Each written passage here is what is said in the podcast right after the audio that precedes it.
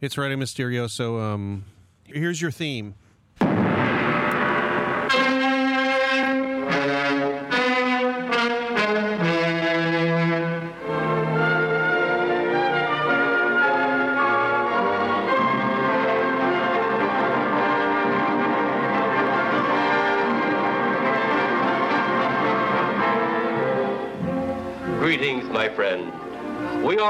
Interested in the future, for that is where you and I are going to spend the rest of our lives.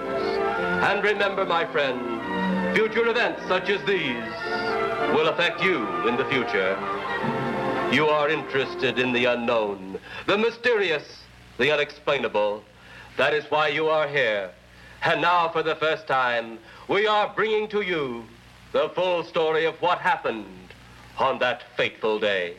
We are giving you all the evidence based only on the secret testimony of the miserable souls who survived this terrifying ordeal. The incidents, the places. My friend, we cannot keep this a secret any longer. Let us punish the guilty.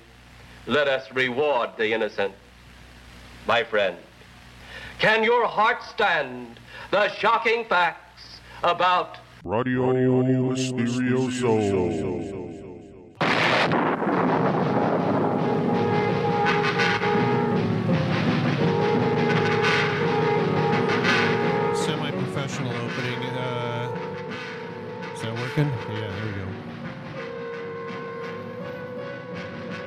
It's Crapio Mysterioso. Um, back from a short hiatus. Um, and uh, as announced in various media, Paul Kimball is here live in the studio to today tonight. It's still light out and a little bit rainy here in Los Angeles. Uh, Walter is here too because he heard that Paul was coming, and so that kept him from saying I have projects, which he does. Well, some of my projects involve Paul. That's true. So they got to talk about him here tonight, uh, and and it's uh, it, it won't be a secret anymore. All will be revealed for the first time ever. All, even things that have nothing to do with our project. Yes. I mean everything. Even if it's Anthony Weiner's Weiner, we will reveal that. Who to who? Congressman from New York. Right. All right. So the UFO phenomenon then. I had the over under at eight minutes, so I, I win. Yay. That might almost be a segue into uh, my post that I've been making on my blog, which you commented on, at least on my Facebook thing. Oh, yeah. About how we're not ready for extraterrestrial contact because we live in a horrible, horrible society that has so many problems to fix that any advanced non-human. I'll just keep playing your songs. That's I, I, would, I, would, I, I wouldn't say horrible, Well- horrible, but yeah, definitely a society with problems.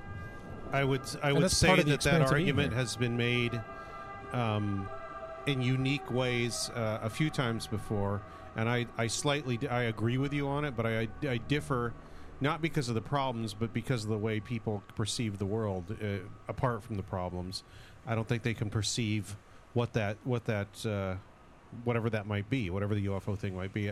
There we are, UFOs. 11 minutes. Look, you've got people running around.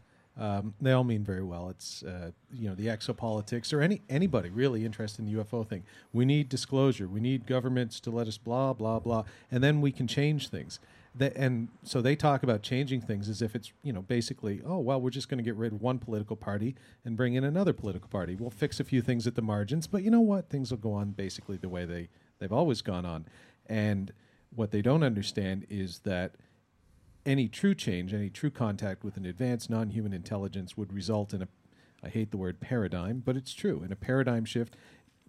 Yeah. Everything we know would be different. And I'm not just talking about Well- the price of milk and the price of gasoline. I mean, literally, yeah, yeah, totally I, I- I, agree with you there, but I also have the idea that, um, you know, when a when you take something something technological and perfect to some sort of Aboriginal race and they look at it, they can't really conceptualize what the thing is. They know that it's like a shape that they can hold, but they don't know that it's a video recorder or whatever it is. And that's the, that's the thing I see about the UFO thing that we might be able to see something, but we have no way to conceptualize really right now, except in the most primitive way, what that might be. And it might might not be because it's advanced. It might be just because it's so different. I think we'd actually have a better chance of conceptualizing, thanks to science fiction, anything technological. I think it's the uh, spiritual and emotional stuff Yeah, that but we I couldn't wrap our right. heads around. But I think that's intimately connected to the technological part of it. Whoa. I think that at that level, whatever that thing is, that intelligence, the barriers between technological, spiritual, psychological break down. And to at that point, I think it's really hard for us to conceptualize what it is, except like the three blind men with the elephant, where they all see a little tiny bit of it. It's like in Thor, where Thor tries to describe to Natalie Portman's character, I'm from Asgard. What you call magic, we call science. It's somewhere in between. Yeah, like yeah. Well, kind of like that. Exactly. But I mean, even to the point where we can't conceptualize it intellectually right now, or you know, even at a very basic level with the language. The language is going to trap us before we even begin to think about what this thing is that's away from our way of thinking. Not ahead of it or behind it, but off away from it. Walter wants to speak, but I'll say one thing that will annoy him, and then he can he can speak. I think the problem is it's because we all think, and what you know, it's weird. I've been in LA for three weeks, and I love LA. I love America. It's not that different from Canada. So anything I'm about to say about the United States is more or less applicable to my country. And there's great things to see in LA, but when you can walk down a street in Beverly Hills and see a woman um, sort of Naked. no, uh, trying to figure out whether she should pay in change or with her credit card to park her Lexus on the side of the street, ten feet away from a homeless person who she won't even look at when she she, she like the guy she's he's not even close he's asleep and she goes out of her way to to avoid him that's a that those kind of contrasts that you think only exist in the third world um, not even the the develop the so-called developed world in on our planet isn't even remotely ready for the kind of contact that people like anyone from Stephen Bassett to uh, my friend Rich Dolan would would say that we we, we need. And to me, Richard Dolan, who will be on this program in the next go. couple of months. to me, all these people they're no different than people who walk. Uh, they can see that there's a problem. But Yes. their solution is that something else has to solve it. Maybe it. it's not their problem. Well, for 2,000 years it was God, and now some of these people are saying aliens will solve it for us. But the principle's the same. Yeah. And No, but I mean, maybe it's not the person's problem that that other person is because you you uh, you know maybe that person who's down and out, Right. you don't know their story. You don't know that maybe True. there's been a hundred people try and try and try, and they are just so ignorant and self-centered. Could be. You know. But there were three homeless people within about a quarter of a mile of her, so I'm guessing that the odds are at least one of them was there through no fault of their own. Sure, there are people who are alcoholic, there are people who have mental problems, Mm-hmm. although that any of these people have fallen f- through the cracks of society.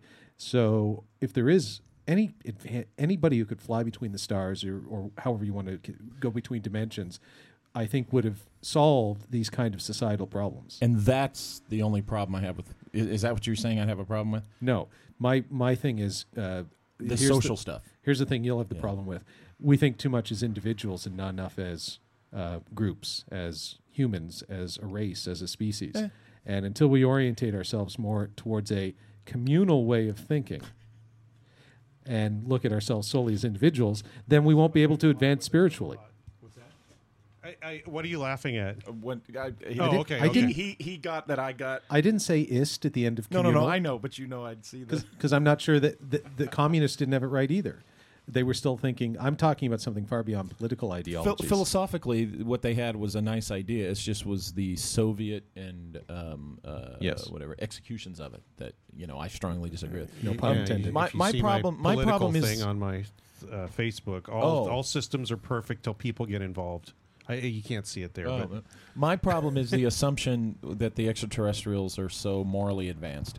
Um, nah, um, they may not be. They, it may be that for merchant reas reasons or warfare reasons or scientific reasons, their technology was advanced to the point that it is. But it may not be that they're any more enlightened than we are morally Well, they yeah it depends on how you define morally. I mean, they might be, or ethically. but that comes back to the idea again. I think that we're dealing with a, some sort of int- I don't want to call them extraterrestrials. And they could be a, a non-human intelligence Yeah. that um, is maybe fifty or hundred years more advanced than us. And I, I sort of buy into the Kaku thing that we're dealing with things hundreds or thousands of years m- more advanced or millions of years more advanced than us. So they may be amoral as we would understand it. But I think that if you can survive all the things that we've been through, the nuclear age, um, and the things that are to come, I think somehow one of two things has happened. You've either become a totally amoral species that by now would have raped, pillaged, and plundered us because they wouldn't care, or you've become an empathic society where some kind of it's not Borg like because that has a pejorative connotation, but some kind of like I could. Um, I, I posted a video by uh, Michael Persinger where he's giving a lecture uh, up in Canada, and he's talking about remote viewing and things like that. And he says, basically, I paraphrase, sooner or later, and we're on this path now, we'll all be able to read each other's minds, for lack of a better way of putting it. And when that happens, he said, when if I can read Walter Bosley's mind and then kick Walter in the groin and feel his pain, then we will become a truly empathic civilization. And in his eyes, an enlightened civilization. Because then, if you can feel the, if you can actually feel the pain, then you wouldn't want to cause pain. Most people have that reaction. It's the same reason why when people actually see horrifying images, uh, you know, you can walk out of a movie theater, a war movie, or anything, and uh, say, "Oh my God, why would we ever fight a war? This is horrible." But then you forget it so quickly; it doesn't stick. But if if you're always in each other's minds, you can feel what people are feeling. Then things like hate and intolerance uh, and and pain, I think, would uh, if it, not tomorrow or the day after. Yeah. But I think that's where we have to go. I think as a society, that's where we have to go. Technology, I think, will help us get there. Yeah. I hope. But we're we're so far away from that. I think that is the thresh. Stan Friedman talks about the cosmic kindergarten. I think that's the entry pass into the cosmic kindergarten. But it could also be that um, we may be more advanced than we care to accept, and that actually existence as a free will individual is a, is is a peak or is a is the goal and objective and and that's been earned. Maybe we started out more collectively, and then we have grown to where the th- the threshold we went through and what we earned was the existence as an individual and it still has problems and and I think actually I've come to accept that the problems that you know we have are part of the process are part of the experience of existence in other words it's we have this ideal of what it's supposed to be but I don't think that's ever possible in this physical realm we're all sharing right now. I think what that is is a memory of some other place or a knowledge of some other dimension. But here is all about living in this some sometimes not constantly or all the time shitty world and the the real test is okay how do we deal with this existence this is what it's supposed to be Might be. Um, I think that you can transcend this physical reality. I don't think we can do it now, but I think hundreds of thousands of years from now, if we survive, um, if we earn it, then you'll we should be able to transcend the physical reality. Maybe millions of years. That's where. And you know what? You're sitting down with your friends and you're playing poker. I, I don't bring this up. I don't say, "Hey boys, listen. Here's what we need to be thinking about." right yeah you know, I know you got a mortgage payment, and you over here, your kid just dropped out of high school, or whatever the hell you're worrying about. However, having said that, I think people like us, in particular, Walter, you and I, uh, and Greg as a writer, you know, artists, it's our responsibility to.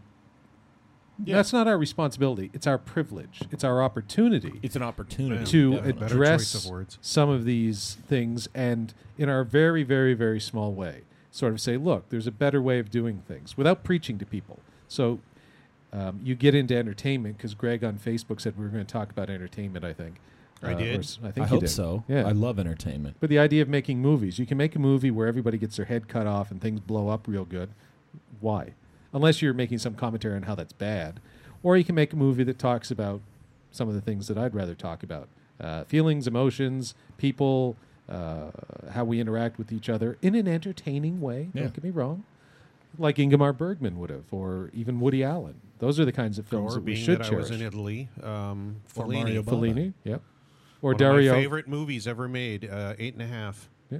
Or Dario Argento. Wait, no, that's maybe for a horror filmmaker. He had some interesting ideas. So um, even even films, horror films, you know, it doesn't have to be these dark dramas or Yeah, think of think of uh, Day of the Dead, not just Dawn of the Dead, but Day of the Dead with the people in the mall. or the, the people stuck in the original. What was it, Night of the Living Dead? Yes. How do people react? Oh yeah, yeah. To being It was stuck like an in hour and a half threatened. uh, long uh, Twilight Zone. yeah, it's it's it's a big it's Well, an it's a Bergman film with zombies. That's what it is. I, I- I'll use a film to Yeah. illustrate a thought I was having um, on what you were saying. Uh, today, I watched Lives of a Beng- Bengal Lancer, which was made uh, made and released four years before Gunga Din, but the story is very very similar to the Gunga Din film. Great movie. Um, I never realized how much I like Franchot Tone, but he is fantastic in this film. Um, but uh, I'm, I'm thinking of the things they go through. It's three three guys. Two of them are a little bit more like minded, and they're more they're on the same experience level, but they still have their differences. And then there's the third one who's the tenderfoot, and the three come together through their trials and travails to work together to affect what they need to. That's good for their own survival, but then also also for the survival of the colonel and the troops that are coming up, just like in Gunga Din. And I thought, you know what?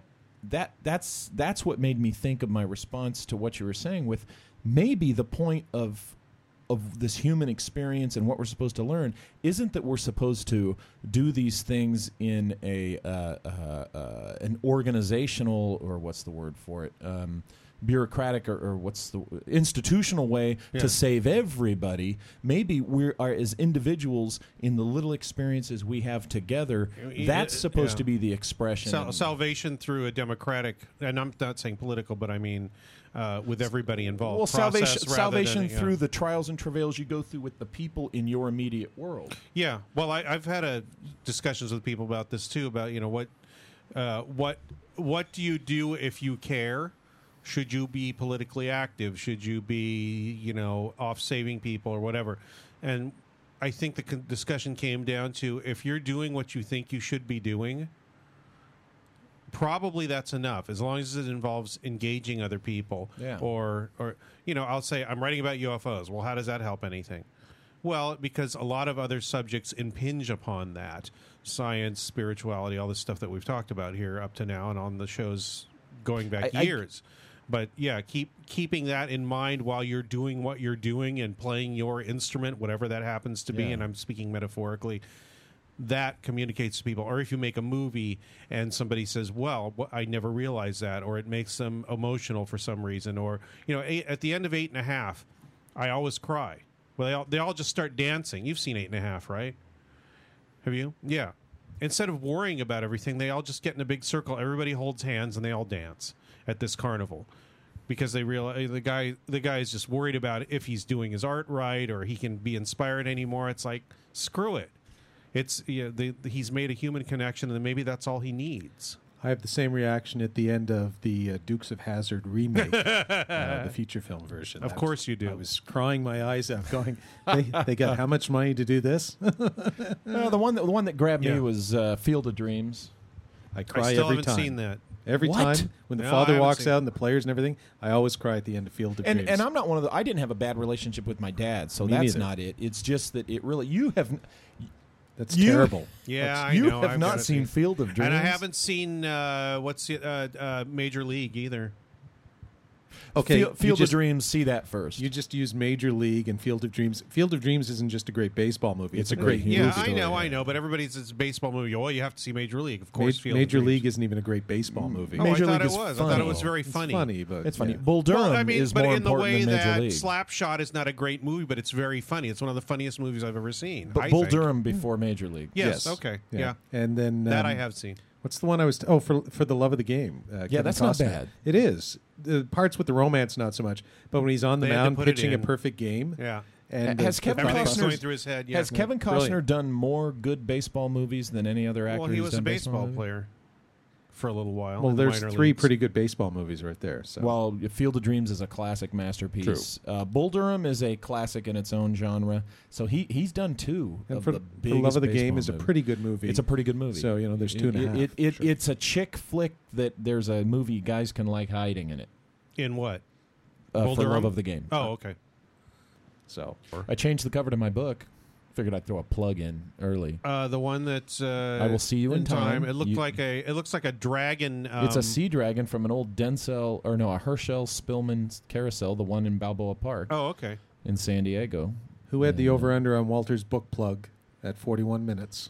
Uh, Sauerkraut. Amazon.com, Amazon.com Kindle, I Will See You in Time by Walter Bosley. And also print on demand at Lulu.com with new covers, people. Nice. And I'm getting the best reviews uh, on this And I hate anything. to say it, but I, I enjoyed it. Thank I hate to say it. Mainly, I hate to say it because it will look like I'm just liking it because it's Walter. But no, I did truly actually Well, enjoy the thank you. book It is my number one selling title out of all the books, so far. s- yes, so far that Yeah. I've published. Oh, good. Well, presently, uh, Wonder of the Worlds is really.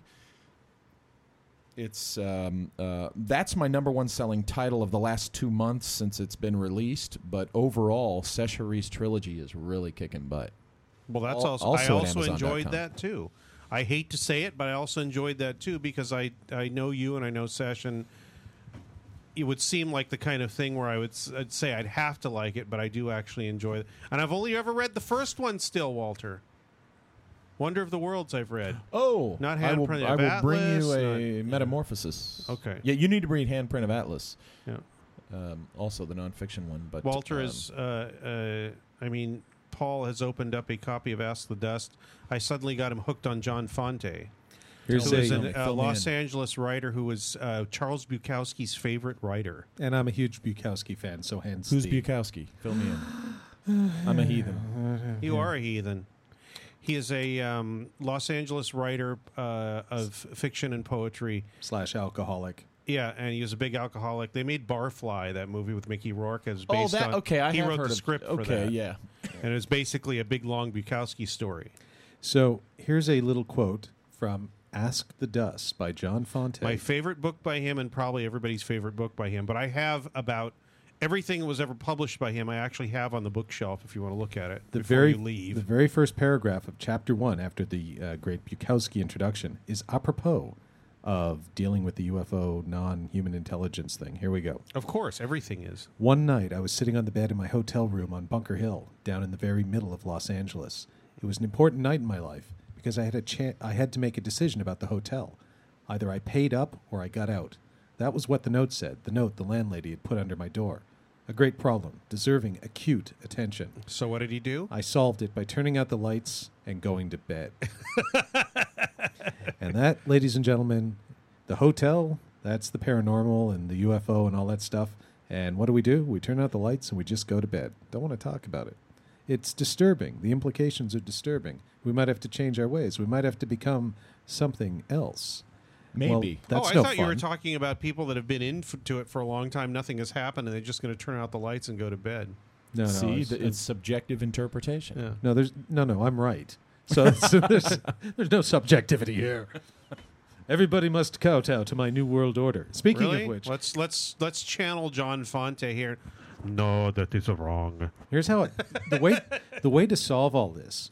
James Bond movies had it right, but not James Bond. What you need is Doctor No or someone to win once in a while. You know what? Ninety-nine point nine percent of the world's population is going to die, but the survivor, Moonraker. There you go. The survivors are going to build a new Eden. Okay, I just want you like to see Bongo. You know what? Right, that's that's, that's not a bad idea. Okay, uh, how do I help? if you'll just untie me from the laser. Say, Bond would say, "How many of them are women, As long as more than half of them are chicks, and by more than half I mean all of them. and will there be champagne?" yeah, there we go. I'd like my chick sh- shaken and stirred, please. Marshall Dillon died. Well, yeah, I, f- I heard the first joke on that at the softball game yesterday, and the Yes. joke was, "Oh, did you know that Jack Kevor- Kevorkian's last act was helping James Arness kill himself?" Well, I, a lot of people were saying, "How come Jack didn't kill himself?" I guess he. Well, he didn't want to kill himself. He was helping people that wanted to kill themselves. Although he, was, you think it's like, oh, is these wonderful doc? No, he was obsessed by death. Maybe he did kill himself. Maybe he in the did. same way that And he doesn't wanna one And of he get did, his he aid did such a good job. Mm. He wanted to be, you know, put the cherry on the top of his whole career by killing himself in such a way that it didn't look like he killed himself. and he couldn't possibly ever get mechanic. convicted. Yeah. Maybe he was killing himself each and every day in the same way that each and every one of us are. How much jail time No, did he whatever. do? Didn't he? He did some jail Yeah, he time, did. right? A few times. You know, it's the opposite of that movie, The Mechanic, where the assassin makes it look like suicide. He's the suicide that makes it look like natural death. oh yeah. No, actually, the opposite of the assassin who makes it look like suicide would have been the suicide who makes it look like an assassin. so you, that, you weren't the opposite. You were sort of like turn Off to the left. side. Yeah. Maybe. Wait a minute. Maybe that's the secret of the JFK assassination. No, no. That's, He was a suicide, and he made it look like an assassination. So about the paranormal. Oh, my book, Empire, Empire of the Wheel. Empire of the Wheel. No, I heard from the uh, the editor agent, and we're going into the next phase. So I'll have a report on who the publisher is next time we uh, meet. I'm just a shill whore tonight. What's this? My song? It's people singing on gondolas, Nice. And there goes a motorboat. Isn't that James Bond and his motorized gondola? Yes. Oh, is that, was that the one with um, Ringo's wife? Yes. Where she blew Barbara the Bach. uh, smoky Spy- powder in his face and he passed out. yeah, out? Spy Who Loved Me. And I'm thinking, man, that is so cool to be knocked out by a hot chick like Barbara Bach. We're uh, trying to get um, our guest song here. Just type in YKT, uh, T, Okay, hit download, okay. And it should pop up in the player. And then you should just be able to play it. That's how I do it. And there you go. Oh, wait, maybe not. Scroll down a bit. Huh. Yeah, there it is. You can just play it from there without downloading it. We're buffering. Is there still a pain reliever called Bufferin? You want me to just play it? Yeah, sure. Here we go. The Rural Alberta Advantage.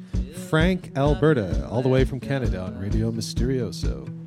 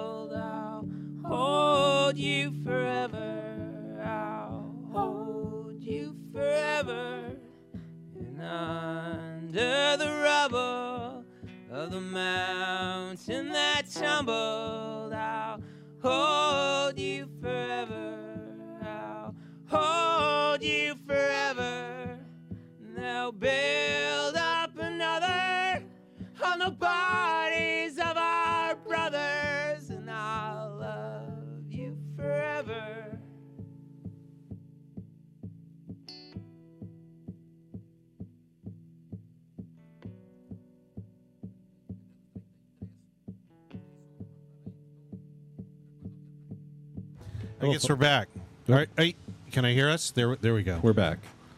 And So- we're back. So that's the Rural Alberta Advantage, great Canadian band, song called Frank Alberta, brought to you by Paul Kimball here on Radio Mysterioso. So here's a plug, a shameless plug, but not for something of mine though. I recommend if there's anyone listening who happens to be in Los Angeles, go see a film Tuesday night, June 7th, called The Corridor, made by friends of mine from Halifax, written by Josh MacDonald, directed by Evan Kelly, produced by uh, Craig Cameron. Great science fiction, sort of supernatural thriller. It's playing here in LA at a festival. redstarfilms.blogspot.com. I will put up the uh, later tonight a notice as to where and when. If you happen to be here, go see it. I'm telling Greg and Walter to go see it. And uh, if you can't catch it here, which I'm sure most people can't, then of course track it down on the interweb or wherever you can see it. One of the best films made in Canada in the last five to ten years, and it's not a typical Canadian film. This one's entertaining. So it's not about a woodchuck making love to a tree for two hours like we usually do. It's um, it's actually got you know really suspense and a little violence and some good acting and all that sort of stuff. So go see that film, The Corridor. Dun dun dun dun dun. What is the uh, what is the festival? See, that's the problem. I can't remember the title of the festival now. Ugh, it's on my Facebook page, which I'll look for the. Uh, Greg might I'm gonna able tell to my son up. about this because he likes going to festivals too. But uh, yeah, there's some festival going on in LA this week, and uh, it's it's one of the films. I can't remember what the festival's called, but Cool. um, yeah, no, it's re- it's re- it's you know what I watched it, and it's the kind of film where I said, you know what, I know these guys, I like them, good for them, and screw them. Damn it, I wish I'd made that film. so you know, it's a bit of both. There's a small element of a hint of Yeah, jealousy. There's always a hint of jealousy. Yeah, see, this is good, Paul. It's uh, I used to be jealous of things that I wouldn't plug them, but now I've gotten past that because you're kind of like, well, you know, it's gonna. I hope it pulls all of us up. But other than Right. that, somebody goes to see it and gets something out of it. Why? Why hide it just because you go? God damn it! Why didn't I? Well, do you know what's great about this plug is, like you said, it's a it's a really good entertaining. So that'll turn people on to seeing Canadian films. So that when you do make The Devil's Mill, there will be more people inclined to see that great movie as well. Well, they're just going to go make see the Devil's Mill because it's going to be awesome.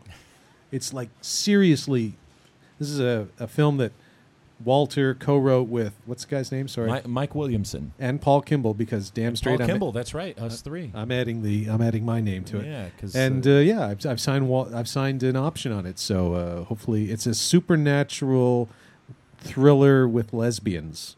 The supernatural aspect is very Doesn't do it justice. Subtle. yes, it's very subtle. Yeah. The lesbianism less subtle. Yeah. Yeah, no, it's pretty much less subtle. Yeah. So it's yeah, it's so it's a chick flick and also with uh, Chick and guy flick. yeah, yeah. it's a chick In that regard. Yeah, very You much. can do that It's your classic lesbians. four character, two location thriller. I've I've described it to a friend today as either The Last Seduction meets Devil, which was the M Night Shyamalan produced Mm-hmm. film last year, or I figured this was even closer. A Simple Plan, which is a film I love, Oh, yeah. meets Devil. I like So, that. yeah. I like that. You know, I have to tell you something. I didn't tell you this, but I consider that uh, I consider The Devil's Mill my because I wrote the original and then Mike came in and did some revisions. But I consider it my French thriller, and you can see the clues in that because where the where it takes place in the countryside, which I envisioned as a Fren- a generic French countryside, Right. Um, but also in the car, they drive one of those classic little Renaults in Ah, the original true. script. Yep. And I was trying to do something that was not typical of what I had written, and and hopefully not. Really raining. It is. Yeah, wow! it's- Holy crap! It's Canadian So it- weather. It's my French thriller, my le- Oh, my French go. lesbian thriller. Like, uh, what's the famous one with the two broads in the school and what they kill the one husband by putting him in the pool? Simone Signoret is in it. Oh, Oh shoot! Uh, it's got a one-word title. uh, don't know. Oh, lordy. Anyway, uh, if any of the listeners at home know the name of this movie, Yeah. um, you'll win a mention on air that you knew the title. Yeah, That's right. On Radio Mysteri Coast to Coasto. I found. Uh, speaking of prizes, I, I showed Paul today my tie rack, which has like five ties on it, and one of them is a black tie with a bunch of green alien heads on it. Oh, excellent. I've never worn it. I never will wear it. I hate it.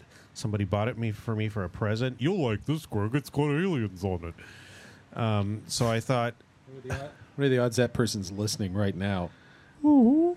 Thanks, Greg. well, it's- I, that. I appreciate the gesture, whoever it was that gave it to me, but I don't want shit with aliens on it.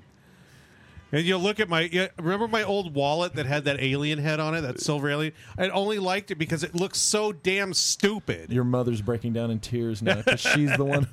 but I want to use. I I will use that um, that tie with the green alien heads on it, uh, fluorescent green alien heads on it as a prize for some contest that I will run off the gregdbishop.com when I get that running, which is should happen in the next week or so or two.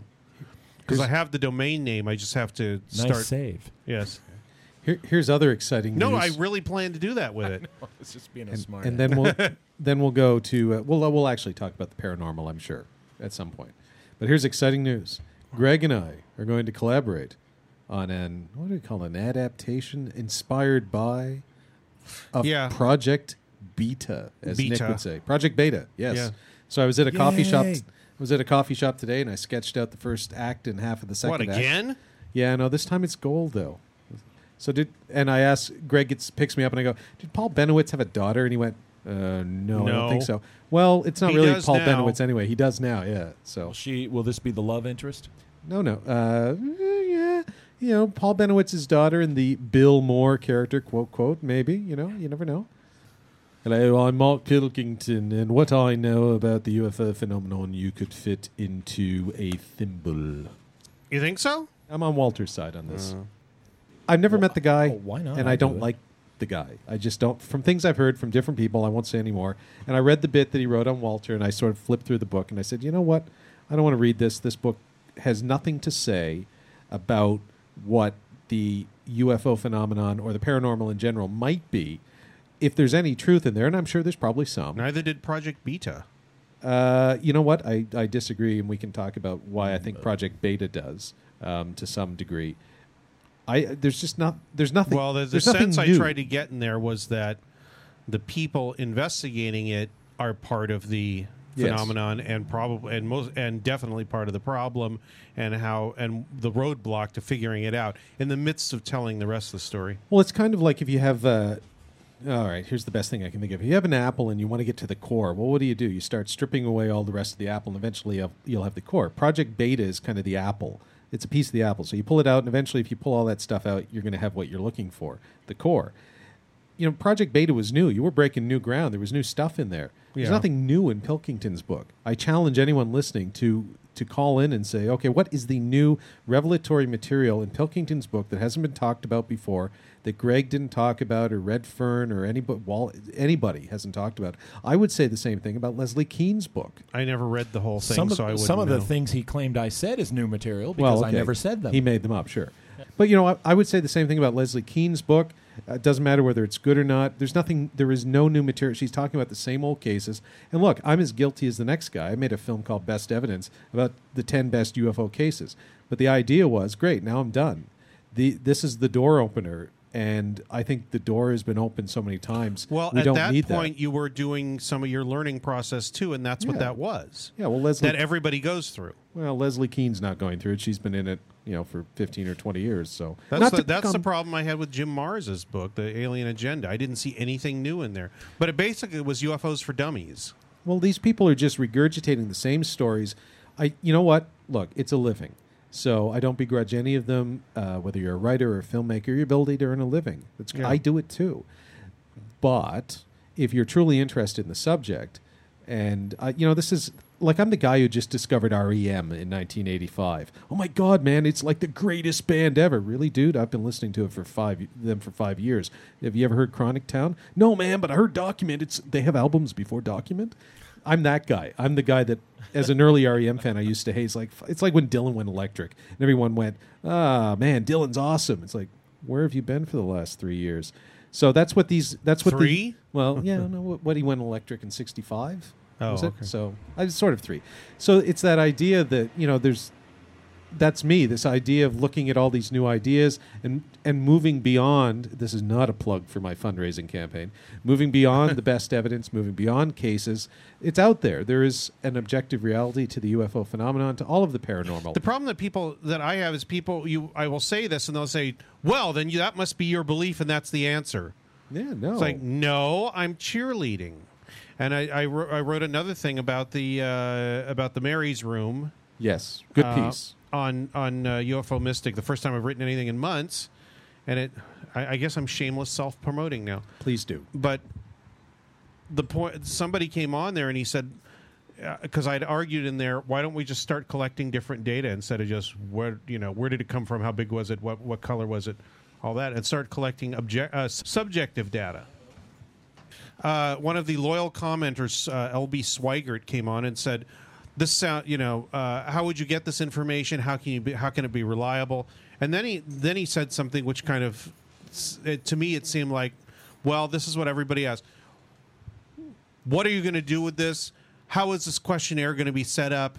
Um, what questions are going to be on it? Who are you going to give it to? It's like that's not what my point was. My point was to push people to do this. I am not a UFO researcher. I don't run a UFO organization, but I think it should be done by the people who are interested in collecting the data. I'm making a suggestion. You know what the data collection is? I finally, Although you can say I'm being lazy and uh, uh, armchair and all this, but the thing is, No. I'm trying to make a suggestion that I think will be helpful. And then some, if somebody says, "Hey, I'm going to do that," I would love to talk to them about it and maybe help them with it. But I'm not interested in being the data collection person. the data collection is useless. And to my friend, the late Dick Hall, who was all about data collection, uh, I apologize to his spirit wherever it is. I don't think But it's useless. It's useless because we can't solve the science, as we understand it, is not going to be able to solve the riddle of the paranormal. Right. And there's but there's looking- nothing we can do about yes, it. Yes, looking at information in different ways doesn't have to be the scientific method. It's ha- it can be looking at something from a different perspective. Like you know, the first computer Still useless. catalog ever done of the UFO phenomenon that I know of was when Vallée did it on punch cards or magnetic cards in the 1960s. And that was where the Wednesday phenomenon came out and all that. And you can argue, yeah, but where does that leave us? Well, it was another piece of the data. Whether it's useful or not, it If- might be at some point. But just saying that, you know, people see it in certain places at certain times, you know, what about their feelings? What about their family history? What about their blood type? What about their psychological makeup? A lot of different things. It would be nice to get some of this information from people. And yes, it might be difficult in some pl- places, but it could be done anonymously on the internet. I shouldn't say it's useless. If you're going to plug it into a narrative, um, let me put it to you like this: if you if, if it's not if you don't view it as data, if you view it as plot points in a story or other characters or whatever you want to call it, that's fine. If you view it as scientific data that you can plug into some sort of uh, formula no, no, and no, come no. up with an answer, No. then that is far I am beyond. not it. saying that at Oh, I'm not saying you are. Yeah. But I think most people within ufology, whatever that is, the guys like Dick Hall and Jerry Clark, Stan Friedman, they're very good guys. Yeah. But you know what? They're looking for answers in a way that they're not going to be able to find answers. Well, they've already got the, they've already got the answer in their mind. They're just trying to work their way Jerry- back Jerry by, by plugging the data into it. Jerry's still pretty open minded. Really? So so Stan in his own way he says I think some of them are aliens. Lots of other answers might be out there for other cases, but you know I just don't think that's the way you're going to find it. And I I think that's having dealt with two things: one, both believers and disbelievers. Both the um, people who say it has to be aliens and people who say it can't be aliens. Uh, they both are looking at the data and coming. The, the disbelievers say you can't come up with any conclusion out of this. The Yeah. believers say you can come up with only one conclusion out of this. Right. And I think the rest of us look at it and go, you know, and they're there's a- both wrong as wrong can be. you're both right. You're both wrong. We don't know. There's a whole bunch Right, of okay. possible answers. But going around, I think we have enough data. I think the the question is, it's it's like when you're writing a screenplay or a novel. Some people do this. They'll put all sorts of plot ideas and character ideas on um, little recipe cards, Yeah. and they'll have like 500 of them. At some point, you have to stop writing down character descriptions Right. and actually plug them into the story Yeah. and come up with a story. And then you know what? If you got a few characters left over, write another story. Yeah, that's well- what we need, and that's what I'm trying to do. Yeah, now, yeah, yeah. I'm- is- I'm not is try- write stories. Yeah. I'm not trying to say it's going to be answered by data. Um, I'm, what I'm saying is going to be there will be a step made by taking the data that we have and looking at it in different ways. That's not necessarily scientific. That's actually a creative act. Yes, it's the step that I've taken. Yeah. I, I'm the poster child for taking it. Spend a couple of years or, or almost a decade talking about data and and looking at the data, and then coming to the conclusion: sure, there's something here that we can't explain. Right. All right. Now I'm going to stop looking at the data, and I'm going to go start looking and thinking. Mac Tonnies Right. was great for this. Yes. And having known him was part of what led me to this. Yes. But having known you guys and, and Nick and others, you know, people who said, yeah, we get it. There's something. That something might be explainable. We don't know. But let's start thinking about all the Yeah. possibilities it Let's might be interested without having a, a fixed hypothesis. Sure. And let's realize what we are. We're not scientists. We're Yeah, bards. Yeah. We're bards. I like that. and and to a small extent wizards. But I like that. Yeah, you know, in a Dungeons and Dragons thing, we're the bard wizard. We're not the ranger with with a paladin with a set of principles that can never be broken. I Those guys are no Full of it. righteous indignation. Those guys are no fun at a party. We're the bards. And I was just we can thinking- toss off a magic missile every now and then. Now we're cool. Chicks dig the bards. I like I, I like the implication of saying, tossing off a magic missile. Down. That's there you go. I thought you'd like that. We're- Did you the- think about that? You didn't think about that when you were You, saying it. you know what the ufo? I, I know you want to say something, Walter. You know what the ufology guys, the, the mainstream UFO researchers are, who insist that science can solve all this, and so are the disbelievers. They are, in a science fiction way, the Terminator. Yes, we must do it this way. You know who we are? We're Doctor Fucking Who. That's who we Yes, are. I We're like just that. rolling the dice, man, and going, hey, wherever the TARDIS takes us, that's Yeah. what's going to happen. yeah, yeah. So while I've been out here, there's been a lot of weird, freaky coincidences going on. Oh, I knew Paul would get to this. Oh, I like this. You can read my blog. I put a number of them up. One of which includes Walter. The most recent one would well, okay. I want the second most recent one was the one in the bookstore that led me to Cantors. I with the three five five and the three kids and the book with chapter fifty These are these are legitimate synchronicities. That was w- that one was truly truly weird. You can read about, it, but here's the most recent one. So the other day, my brother's in town visiting. Wait, that makes it sound like I actually live here. Yeah, my brother's in town visiting You me as I'm visiting here for somebody three else. weeks. That's true. And one of the things Jim wanted to do was drive up to Malibu and the coast. So I said, sure, yeah, I, we can do that. That's great. I love Malibu, uh, Zuma Beach, and all that sort of stuff. Uh, Point Mugu, fantastic. So as we're, dri- I have a whole plan because that's what I do. I plan. So I look at MapQuest. I say, fine, we'll drive up the Pacific Coast Highway. We'll go as far as Point Mugu. We'll turn around. We'll come back. We'll do a few other things. I had the the itinerary planned out earlier in the morning. I often do this. I'll go on the internet and I'll do something like Wikipedia, which is largely useless and yet can be fun because it, you can go on these little um, tangents. It's good for quick reference. And it's also good for something like I could Wikipedia Civil War, and as I'm going down, I could see something. I go, "Oh, that's interesting." Click on it; it takes me somewhere else. To a and legitimate eventually, source. you could wind up at King Zog of Albania, going through the American Civil War. I've had that happen, but as I was looking, I, I was actually looking at the U.S. Civil War because I've been watching something on the History Channel the night before. So I just I googled the Civil War. I wanted to check out a particular general. As I'm going down, I see the name of my favorite president, Millard Fillmore. For a whole host of reasons, he is my favorite president. Not the least of which is his name is Millard Fillmore. Yeah, that's right. You you just don't get stuff like that until Barack Obama. It's like a weird, you know, like Well, there was Richard Milhous Nixon. Milhous is weird, but Richard Nixon is not. Franklin Right. Roosevelt is not. John Kennedy is not. Right. Millard Fillmore. Yeah. Grover Cleveland's another good one. Yeah. You know, let me tell you. So anyway, I Two last names. Exactly. So I go to Millard Fillmore. I read up on him. Blah blah blah. That that morning, then Jim and I get in the car. We drive up. We do a few things. We hit swingers and Santa Monica. We're driving up the- the Pacific Coast Highway. Now remember, I have a plan, like the Cylons. At the very last minute, after we get off Zuma Beach, I go, ah, screw the plan. Pull out a map. I go, hmm, hmm, hmm, what's cool? And then I see it. 126, Highway 126, which cut, cuts across country from the Pacific Coast Highway to uh, some. Is it the five, Greg? Hi, the Interstate Five, Interstate Ten.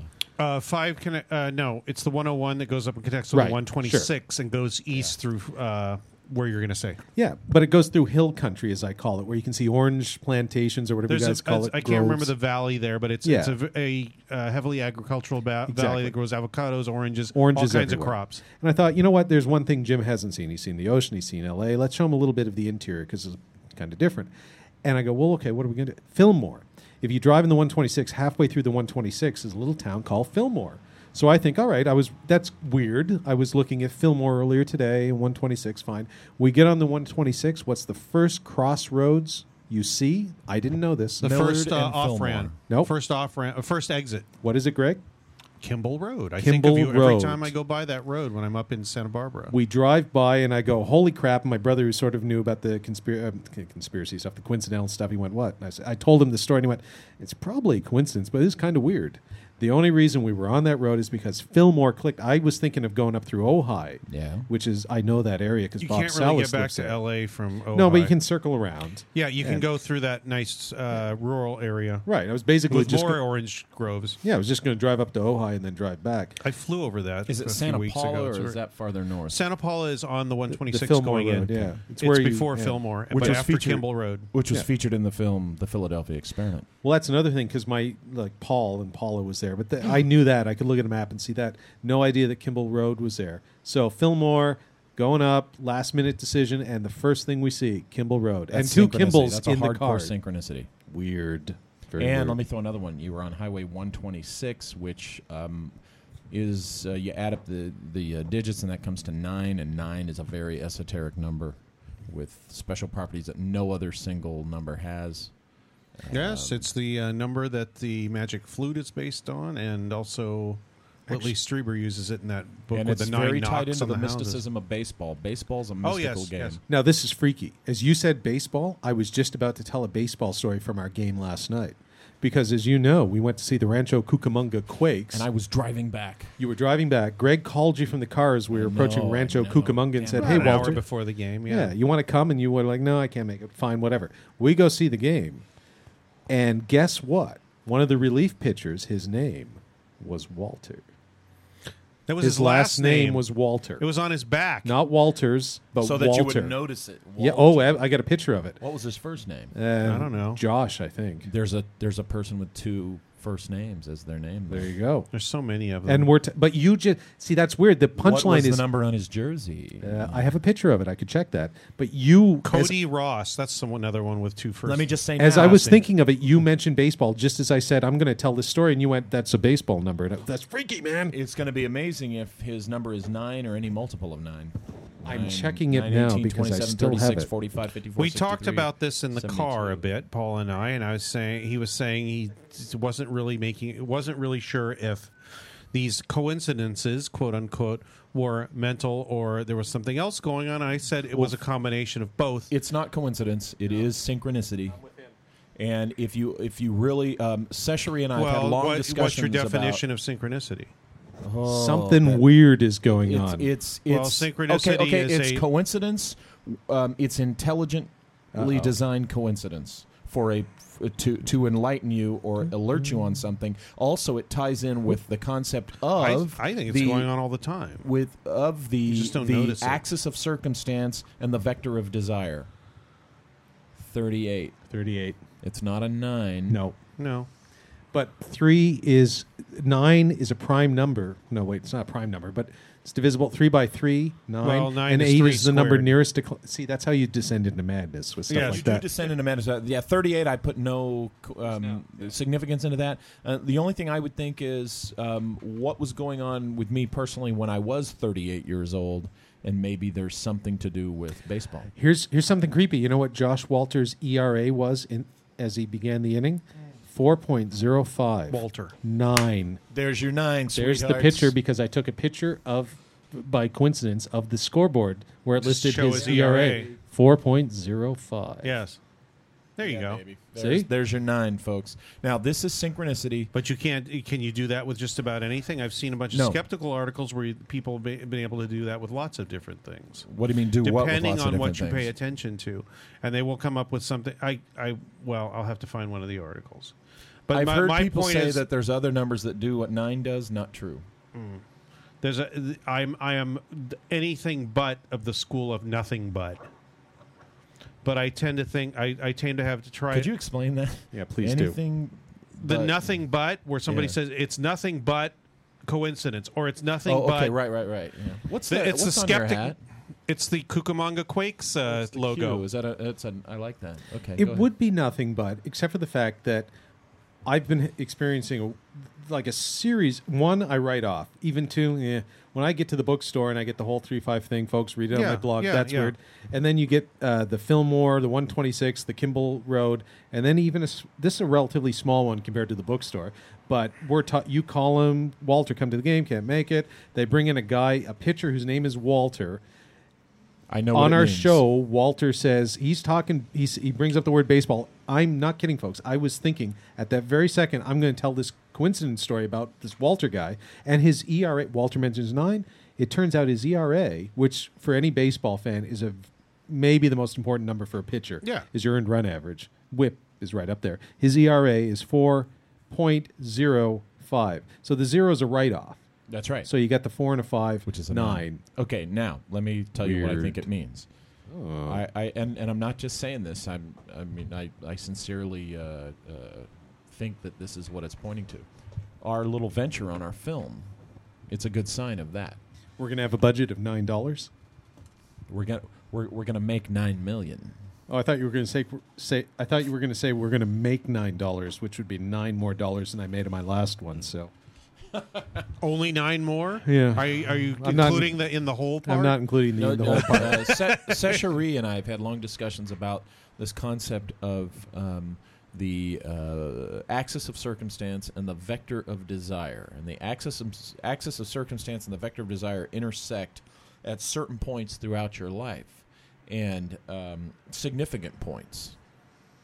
And synchronicities are very often tied to these intersections of these two things, and they are very much pointers to. Um, Well, you're you're, you're uh, my idea when you're saying all this is that the consciousness of the person that's experiencing it is is just as important an ingredient as the so-called coincidences or whatever is going on because you need to be there to notice it. I think Well, it's of part course. of it. I think it's, it's- happening because it's you. You're supposed to notice it. It is- Exactly. it's talking to you, the individual. Right. And- And, and you are supposed But to But that stuff, I think that stuff is there all the time. But you start making, I think so. It sometimes it is. You know sometimes why? It's not, Because- but regardless, Look, you're supposed. To You said to, this thing about Walter. I'd forgotten about it, and I didn't even think to look about this 4.05. And so to me, it was meaningless. Okay, let me let me put it this way. Like But- you like you said, sometimes it's there all along. Yes, indeed. Sometimes the thing that you, the individual, are supposed to notice oh, was Oh, put you're, in you're place thinking I'm saying it's nothing but. What I'm saying is I don't think the the quote unquote woo woo part of it is all that's all that's going on. It's a, it's a symbiosis between Sure. you becoming more aware Yes. and the world that you live in and what is available to you as uh, you know in, in your you experience in seeing your the fabric of reality and how you fit in. and this this has gone on for and I I pointed this thing about William Burroughs to you uh, when you first started noticing it because in a in one of his lectures which can be uh, downloaded from archive.org he says when you know he, he talks about going out and noticing things as part of the writing process being hyper aware of things and he had students go out and be hyper aware of things so they could use it in their writing and he said some of them started going nuts because they thought that everything was directed at them Seriously, hold on. Mm-hmm. Now, I'm not kidding. I picked up the uh, Ask the Dust by John Fante. I just opened it to a random page because I, I was thinking I'm just going to do a reading to sort of break this up. I want you, Walter, to read. I'm not kidding. I didn't even look. I want you to read the page number 99. 99. As we're talking, I'm not you like you saw me. I didn't. I, So I just you're- picked up a you're- book. Well, you're welcome not to my thinking world. that This has been happening heavily for four years. somewhere in your subconscious you can figure out where 99 is and mark it with your finger and open it up Yeah, I don't believe that. It's the I same, do. It's the same thing as the book in the Barnes and Noble where I just i happened think to open that it you up to could chap- chapter but 55. i don't think that means it's meaningless Okay, I see your I see your point. You're you're kind of saying that just and and I like that. Just because that's possible doesn't make it any less meaningless. Right. I- okay. Yeah. Watch. exactly. you know, I'd like to point out that it, it just dawned on me that uh, you you guys were saying something. it could be but you know and- for the and- sake of being interesting i don't think it's meaningless somebody said something that has to do with the connect. Oh yeah, when we were talking about you find your place in the fabric of reality. Oh, I said that. Um, it, it reminded me of the prisoner, the final episode, the great series created by uh, Patrick McGoohan and Yeah. starring him. Um, you recall the one character who starts singing the leg bones connected to the hip bone and the hip bone.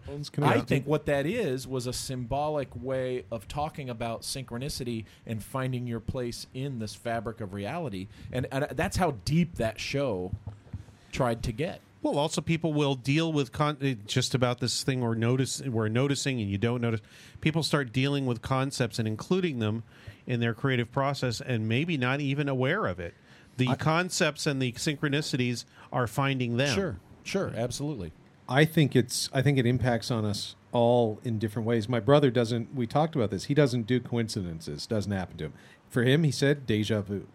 like more so than your average person would have. And uh, I thought, well, you know what? Maybe in you for you, that's how it's something talking to you. And for I get deja vu too. You know what? Look, I'm. Uh, Deja I'm vu not is different than what we're describing here. no, I think it's a manifestation. I think you can have different manifestations of the same thing, which is connecting into what Walter's talking about, the fabric of reality. Oh my God, I'm going to be banned from the Paracast. But déjà oh wait, vu's no, right- I've oh, already yeah. banned myself from the Paracast. That- there we that's go. right, because you agree with Walter Bosley that that uh, No, because Gene's an ass, but sure, whatever. um, it's just a happy terrible fraud. coincidence that, yeah, I agree with Walter on that. Well, there is that contingent of those people that when they find, and we've complained about this before, when one thing is hinky, then the rest of it is bullshit. yeah, throwing out the baby with the bathwater. You know, it is a weird coincidence, and it's it's rare that I would disagree with my good friend Greg. But when we're, you're talking and he's saying nine, and we're going down this story, and we kind of wound our way into there at just that moment. I pick up a book that you introduced me to. I had never heard of this guy. Yes. and he and I just picked the book up literally like folks can't see this. This is why we do television. Just like this, and I'm looking at you guys as you talk, and I open a book. I look down. I go, crap. 99. I just opened it to 59. Okay, so you, you think it you think it's more likely that there was a meaningful coincidence that Yep. totally happened by coincidence, Yep. far more likely than your subconscious was able to figure out where page ninety nine was. Absolutely. You know what, science geeks? Occam's razor tells me that it's more likely there's something meaningful to that Yes. than all of these things are just random. Once it happens once, that that's there's- random. let me yeah. throw this one at you. Uh, my father, my Either that father, or there's a time thing going on, and your subconscious can see past that and pick that. But that's still paranormal. oh, the time Yes. thing. We'll get to that. My father uh, was I'm not born, discounting paranormal. was born in 1936, 36 being a nine year. 27 years later in 1963, both nine numbers, 27 to 63, I was born. 27 years later, when I was 27, in 1990, another nine year, my son was born. All right, you're clearly crazy, but no, I'm just I'm just kidding, folks. The see, you know what? You can look, and I'm I'm with the science geeks, the sort of uh, rationalists who say for a lot of people it's all like that. You're just crazy, not you, Walter, but they can say, look, you're you know you're kind of nuts. Like we can clearly identify that you're. well, off that's the an easy way to say I don't have to deal with what you're talking about. Sure, but there are some people who are clearly nuts. Nuts, yes, of course. Oh, sure, yeah. But I think you know I'm not one of them. I, of, of anybody. You hope. If, of, well, you know what, folks who are listening, of, of the three of us sitting here, the most rationalist of us. For many years was me. I mean, I would look and go, eh, Walter, maybe you're a little nuts. My attitude Greg, is- you're a bit out there with your UFO mystic writings and stuff. I'm more. and yeah, but I- now I notice the stuff you're writing about is echoing what I wrote like five years ago. Let me well, tell you- three years ago. Let me tell you something. Thirteen episodes of looking for ghosts in creepy places and having a crap That'll load do of for strange you. things happen Yeah. opens your mind to the experiential nature of Right. of what's going on. And the idea, as Walter says, that no, I don't want to put words in Walter's mouth, mouth, but maybe it's kind of like I, st- I start to look at it kind of like a Matrix thing without being the Matrix. If they had o- if they had only made just one, say the other two, right, yeah. but the idea that this reality, whatever it is, is not necessarily. Uh, this sounds weird, but is not necessarily reality. It's a reality, and there are other realities, and Uh, yeah. we can get glimpses of it. Pl- Yeah. And maybe all these coincidences, for instance, that have happened to me, are things that I don't understand, but I could if I thought about them more, or if I you was look more at it connected. from a different perspective Sure, that I, is not totally available to most people. I was in uh, my thesis advisor when I was doing my grad degree in history was a born again Christian, and I was doing my thesis on um, 19th century evangelicals. So um, my advisor, he would often, you know, sit down, you'd chat, and he he would never try and proselytize or evangelize, but he would sometimes talk about Paul. Why are you an agnostic? Why don't you believe? And I, 99 percent of the time, I'd be like, eh, okay, fine, Burkhardt, keep talking. There was this one time I remember being in his office and I had just written a uh, particularly, you know, I've sort of been reading Henry Alline's journal and getting into his experience where he talked about being ravished by the Spirit and being converted and experiencing God and all that sort of stuff. And Kiesekamp, my thesis advisor, who was German, was talking about it, and I really felt it's as close as I've ever felt to something washing over me. And he wasn't hard selling or anything, but I felt a tingle, a something, whatever it was, and my mind. I stopped listening to him, and I immediately said, oh wow this could be like god coming into and then i thought no it can't be. I don't want that. This is horrible. And then it went away. And i was not open to it. Clear i might have been open because of what he was saying what i had been writing. A little opening came in and something wandered in and then it was like boom gone And I've always that was almost uh, 15 years ago. I look back on that and wonder, you know what? What if I hadn't said, like, Where leave would me you have alone? gone? Where would I? Where would I have gone? Well, try it again. Try to go there again, and then uh, I don't want to go. There's the thing. I don't want to go there because, and this gets back to our earlier conversation and the things I've been writing about, what we need to do as a society, why we're not ready, where we need Well, to at go. that point, it because sounded I like don't. a loss of control issue. well, I like my life. Yeah. I, I like this. I like the way it's run. and if you Ah. if you travel past that, then there's an element of uncertainty there. And It's it's it's I like, like certainty. it's like you know I've had two marriages. I, I've had, I got two divorces. I've lived with two other women. It, you know, none of my relationships work out. And you know what? I feel like my head is more clear when I'm not in love with somebody. When I'm not wrapped up emotionally and my my heart's not set on somebody. And people say, "Oh, that's lonely. That's terrible." No, it's not. I, I accomplish more. I feel more myself. I have more clarity. It that is like to me being uh, inebriated and it has never ended good for me. So that you know, but my thing is, I was going to say earlier, if I'm crazy for some of the things I've said, like I was attacked for on the the Paracast and stuff. If I'm crazy, then every single person who goes to a church and prays to a God and has faith in their religion is as crazy as I am. And I don't ever want to hear criticisms from any person who's a person of faith about the things I've experienced because that makes them, as far as I'm concerned, what we call a goddamn hypocrite. Seriously, you like you cannot run for president of the United States. Well, you could run, but you're not going to win unless you at some point say, "I'm a Christian of some form." I could be a Baptist, a Methodist, an Episcopalian, even a Catholic. And I don't, I'm not Yeah, diminishing non- Catholics. non-Christians would be suspect. You're right. You certainly Well, could never- you I think certainly- you could be a Jew. I think you could be a Jew. Maybe Joe Joe. Lieberman was as close as you got to to a Jew getting to high office because a it's the vice whole president. Judeo-Christian. We there, there's a connection there, Judeo-Christian tradition, and I, I think a Jew could win. Sure. Right now, a Muslim couldn't. You have to be spiritual.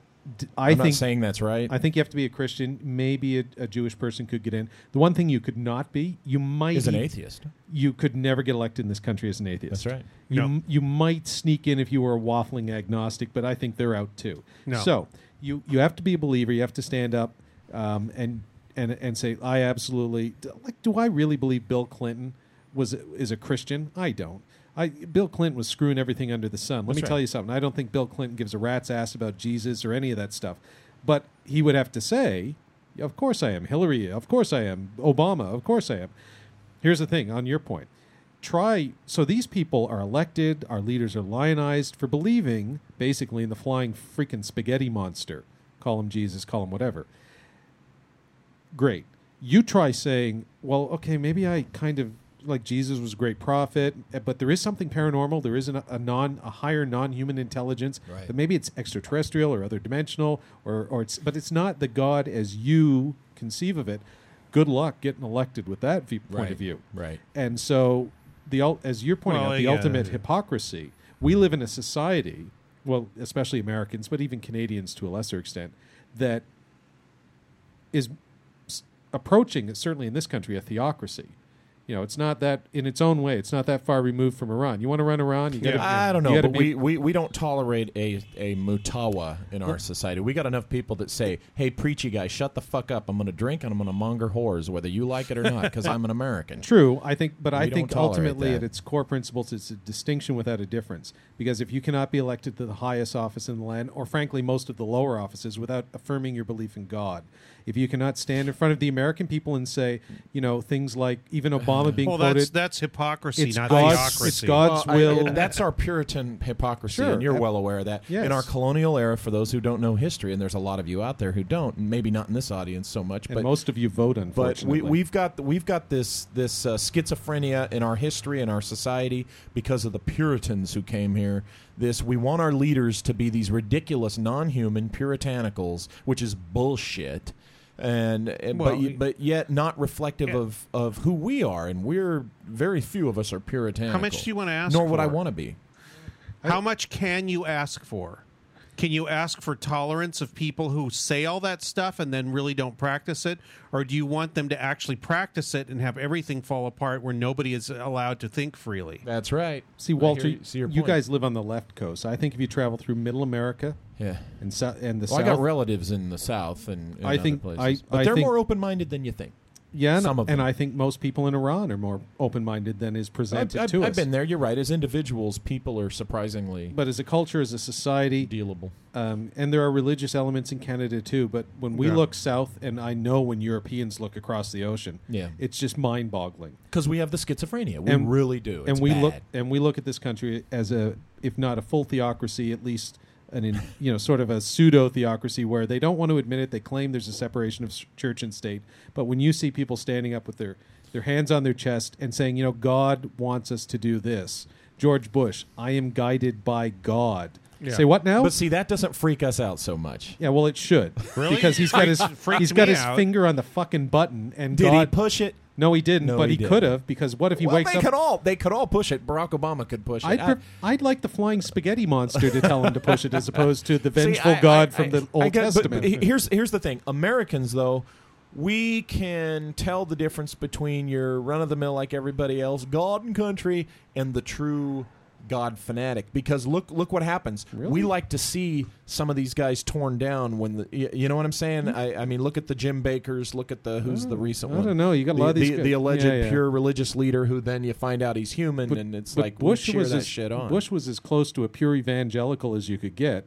And there's a lot of people who would say that a lot of the wars, forget the 9/11 and forget the right, right. Afghanistan, but a lot of the other stuff was inspired by a neo neocon movement that at its core roots was a Judeo-Christian kind Yeah. of way of looking at a crusade again. Yeah, a lot of those Dress- guys are- dressing it up as neoliberal freedom and all that sort of stuff. I'm for. I'm No, glad no. you brought up crusade because I like the concept of crusade when it's a reaction to, Uh-oh. to something rotten that's done by an opposition. Sure, I agree. We should have a crusade I against don't ignorance. like. I, I agree with you on the. I don't like the crusade that's like, hey, let's just stir up an excuse to have essentially what is a crusade, and go against these guys because we don't like them or we disagree with them. Yeah, I'm opposed to that. Have That's you- bullshit. have you that's ever- not truly American. Have you ever read. Daniel Quinn's book? Well, no, it's not what I love. People ask me, oh, "You must be anti-American." I go, "No, I'm the most pro-American guy you're ever going to find, including most Americans. I love America. I love everything it stands for. Um, I just don't think it. You know, Or it practice says it stands for. practice what you preach, boys. And you know, if you start looking at, at what you're preaching, it's or it's not you're not practicing what the original, not the founding fathers and strict constructionalism of the Constitution. Screw that. They're- No, but but the, the, the, ideals. the The spirit of ideals. it. the basic The ideals, principles yeah, the of what you're trying to represent. And it, it doesn't it's a journey, not a destination. And I think most Americans think they've hit the Yeah, destination. well, yeah, they think that the You're the- there, I think no. the uh, idea was let's start out with something and evolve it properly as time goes on. But- We're trying but- to but- leave but- the door but- open to evolve that, but a lot of people don't like the uncertainty of an evolutionary process. But, we were talking about But- your the hypocrisy of the paranormal beliefs versus the Yeah. you know, Okay. proclaiming But your belief in God. what- my big but I was saying was, but what essentially should always be there are practices based on the principles. No matter what the era looks like, no matter what the society looks like in any given year, a thousand years from now or whatever, there should always be that respect for the individual liberty. There should always be that respect for. Um, uh, the, you know the basic principles. However, that's expressed in the given time in history. but okay, but and and it's going to waver to degrees through different points in history. But you There- live- there's some points in history where the collective is the good thing to serve. There's some points in history where, by God, you got to respect the individual thing, and, And- it you know it's flexible. until you live in a society, and I'm not picking on Americans now because Canada's the same way. We're all the same way. Until you live a soci- in a society where they're not just talking about equality of opportunity, but they're talking about equality of situation, then we haven't evolved to the point we need to evolve. Because if you say everybody has the same opportunity, you know what, Walter, you could be a billionaire, you could become president. The truth is, no, you can't. Um, different people have different opportunities based on their situation. No, no, no. I The mean, un- we, we all have the same opportunity, but it's the circumstances. It's no. that Well, are- then you don't really have the same opportunity. One of the first things they teach you in law school, you walk into a class, criminal law, and they ask you this question. So you're living in pre-revolutionary France, and there's law in the books. Uh, now, is this a fair law? There's a law in the books that says that you can't sleep under a bridge during a rainstorm. That applies to everybody. Is that a fair law in principle? Forget about whether it's a good law. Is it a fair law? It's probably for the public safety because they're worried about the river flooding that's under the bridge, and you'll drown. No. The answer that they would all tell us is of course it's not a fair law because while it applies to everybody equally, how many rich aristocrats do you know that slept under bridges? None. It, the people So who were sleeping under the bridges were the poor and the homeless, and the law was put into place to make sure that they to would make be. yeah to make it illegal point, to be poor. Which There's is a law like, that uh, a lot of applies the to laws in everyone, but it now. actually doesn't affect everyone. Exactly. affect everyone. and ergo equality of opportunity versus wrong situation. And everybody in that class in first year criminal law would go, "Whoa, dude!" And Yeah, you you're know, turning us all into liberals. Shut up.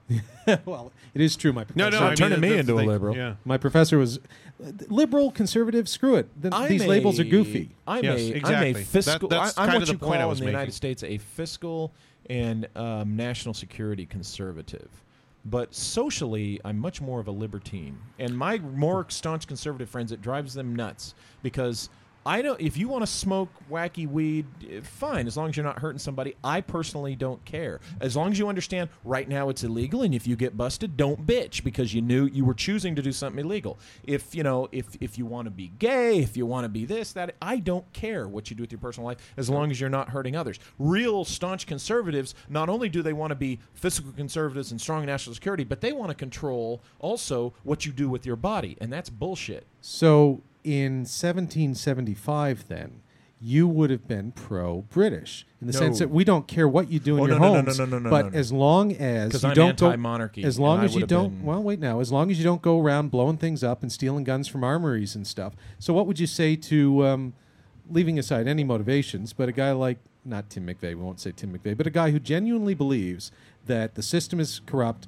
The United Guy States, Fawkes. the United sure, a modern Guy Fawkes who says, you know what, we're going to blow up the White House and Congress because this is all screwed up. Now, as a national security conservative, and, and maybe this guy's even a Muslim. Maybe he's low. He's an American Muslim, but he's a Muslim. He says this is wrong. What you're doing in our world is wrong. What you're doing in our own country is wrong. Hmm. And I'm a good American, and I'm gonna. I want to take violent protests beyond just the Martin Luther King stuff, which is basically how you founded your country. Yes, it is. So, what if the enemy now, as many people seem to believe, is your own government? I'm going to answer it this way. And this is way off the paranormal, folks. And Good. I'm going to answer it in a delicate way because, as you know, professional considerations. Sure. I have, to paraphrase, uh, taken an oath to uphold and defend the Constitution of the United States of America. And I stand by that. What if the way to uphold and defend the Constitution of the United States of America is to launch a violent revolution against a government that is not upholding the Constitution of the United States of America? Much the same way as John Adams had taken an oath to defend the crown and uphold the principles of British democracy, which was also colonial democracy, but then became a revolutionary once he came to believe that those principles were not Sounds being like right. it depends on how good of a propagandist you are Of and how many people agree with you. What, were the, Um, what were the revolutionaries? to- that- to answer your- propagandists. To answer your question under those circumstances, I have taken an oath to uphold and defend the Constitution of the United States of America against all enemies, foreign, Foreign and, and domestic. domestic. So, folks, and I've you- taken that oath three times. If you start seeing mailboxes blowing up in San Bernardino, you know where to look, folks. no, I, I wouldn't do that. Yeah, you'd go bigger. Look, I had a. It's interesting because I had a, an interesting conversation with a good friend of mine, um, who's a communist. She claims to be absolutely a communist, and she was. Um, she's very smart. Love her. She's a graduate student. She was going on and on and on about how we need to change things, how we need to do this, how society's unequal and everything. And I had had a few beers in me, Uh oh. and I said, "Look, you Just can like ta- now. you can talk about it. You know what's going to happen? Jack shit. You want to do something? you start lining people up and putting bullets in the back of their heads. Like you seriously want to change the way the world is There are times in history when that has to be done. Yeah. Then and, you need and you to know start if, killing if any of my past employers or potentially you know whatever future employers would, would take issue with me at that i'd look at them and I'd say you sons of bitches don't you fucking sit there and tell me i said something wrong when our nation was founded on a bloody revolution don't tell me i'm wrong Again. a nation that was founded on a bloody revolution launched by a minority of its citizens. Because most historians will tell Hen- you hence my how good a propagandist are you and Exactly. how how many people can you get to agree with you before it becomes wrong. A third were generally patriots, as Americans call them, or as we call them, traitors in Canada. A third, a third were generally loyalists, and my family had people on both sides. Yeah. I mean, New York was staunchly loyalist right up until the bitter only, end. only a third fought this revolution yeah, and a third sat in the middle, like most people do, Waiting and go for the Super Bowl to yeah, come see on." who wins. But to bring it back to totally the get your point. To bring it back to the paranormal and the things I've been writing about, my conversation with this um, young communist, not that young, but um, lovely communist, very pretty too, and super smart, great person to have a beer with. That's what I'm talking about lately in my posts on my blog, because you have all these people. I, I view them like I view her, at least in theory, on this this issue. Oh, we need to change. Everything needs to change. Really?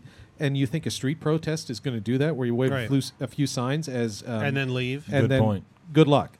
What you need to do is start shooting people. And to the the paranormal, the UFO community, I'm not advocating you go out and start shooting people, but I would say, look, you're talking about a, thou- a million facts m- thing on Washington to get the government to disclose Yeah, what no. they don't No, do or no, don't no, know. no. No, no, Y- we're talking about a major change, a fundamental change in who we are when we meet this non. And you know what? If you think the Native Americans got a shock when they met the Europeans, let me tell you something. Multiply that by a factor of whatever, a hundred, because that's the shock Well, we're mul- going to get yeah. when we What- meet what- a what- Well, non-human multi- intelligence. multiply it by if- I can't even understand Yeah. it, even if you explained it to me, because the language isn't available, and It's off the it hook. won't. Yeah, it won't be a shock. It'll say. be an internal thing where your mind is. People's minds turn around to the point that, or turn or evolve to the point where they can see things and start to sort of ba- vaguely understand where the paranormal, what we call the paranormal stuff, is coming from and what it is now. And I think it's on a level that is inconceivable to most people, except for some coincidences. extremely intelligent people or extremely weird and intelligent people who are in various fields uh, anything from the artistic endeavors to scientific endeavors but people that are way off the beaten track there i think they get an inkling of what some of this stuff is Sure, I think there's no difference between a guy like Mozart who's getting music that maybe 10 people in human history can comprehend, or Bach, and a Yeah. guy like Einstein or Heisenberg who are getting mathematical equations and things like that that may maybe more than 10, but less than Right, 1% of human history people could understand. Maybe that explains Lady Gaga. No. Um, if anything, Lady Gaga's living proof that there is a devil. She, she- to me, she's a blend of Dale Bozzio of Missing Persons and Madonna. But yes um, yes To me, she's a blend of Chris Bosio, formerly of the Milwaukee Brewers, and Madonna. But I think one of the biggest surprises we're all going to get when the disclosure comes is that flying saucers Which are going it to land won't. when they choose to, not by our demands, and when they step out and they take the helmets off, and we see they're humans just like us. Well, could be. I would say this. i don't and think that's going to happen folks, we're going to run over tonight because I insist. oh I, I know you see me still looking over my shoulder at the clock I didn't i'm see just that. looking at that House of Pies no, is no. open all night. Yeah. That's right, House of Pies. I sat on a panel once at an X conference with um, a bunch of people, including Don. I lied to Kevin Randle uh, Schmidt, yes and uh, no, who- he didn't but- just lie to Kevin Randle. He lied to everyone. Yes, but Kevin was his close friend. Yes, was his yes, research exactly. partner. So, I mean, I'm taking it down to its core. You lied to your buddy research partner, yes. And um, so how and is he's how- back doing speeches and conferences Yeah, and how stuff. the fuck does Don Schmidt get invited to anything other Me than too. Liars Anonymous? Um, anywho, so there's Don Schmidt nattering on about how we need disclosure, we need disclosure, we need disclosure. And I said, we've already had disclosure, Don. There's There the we sirens. go.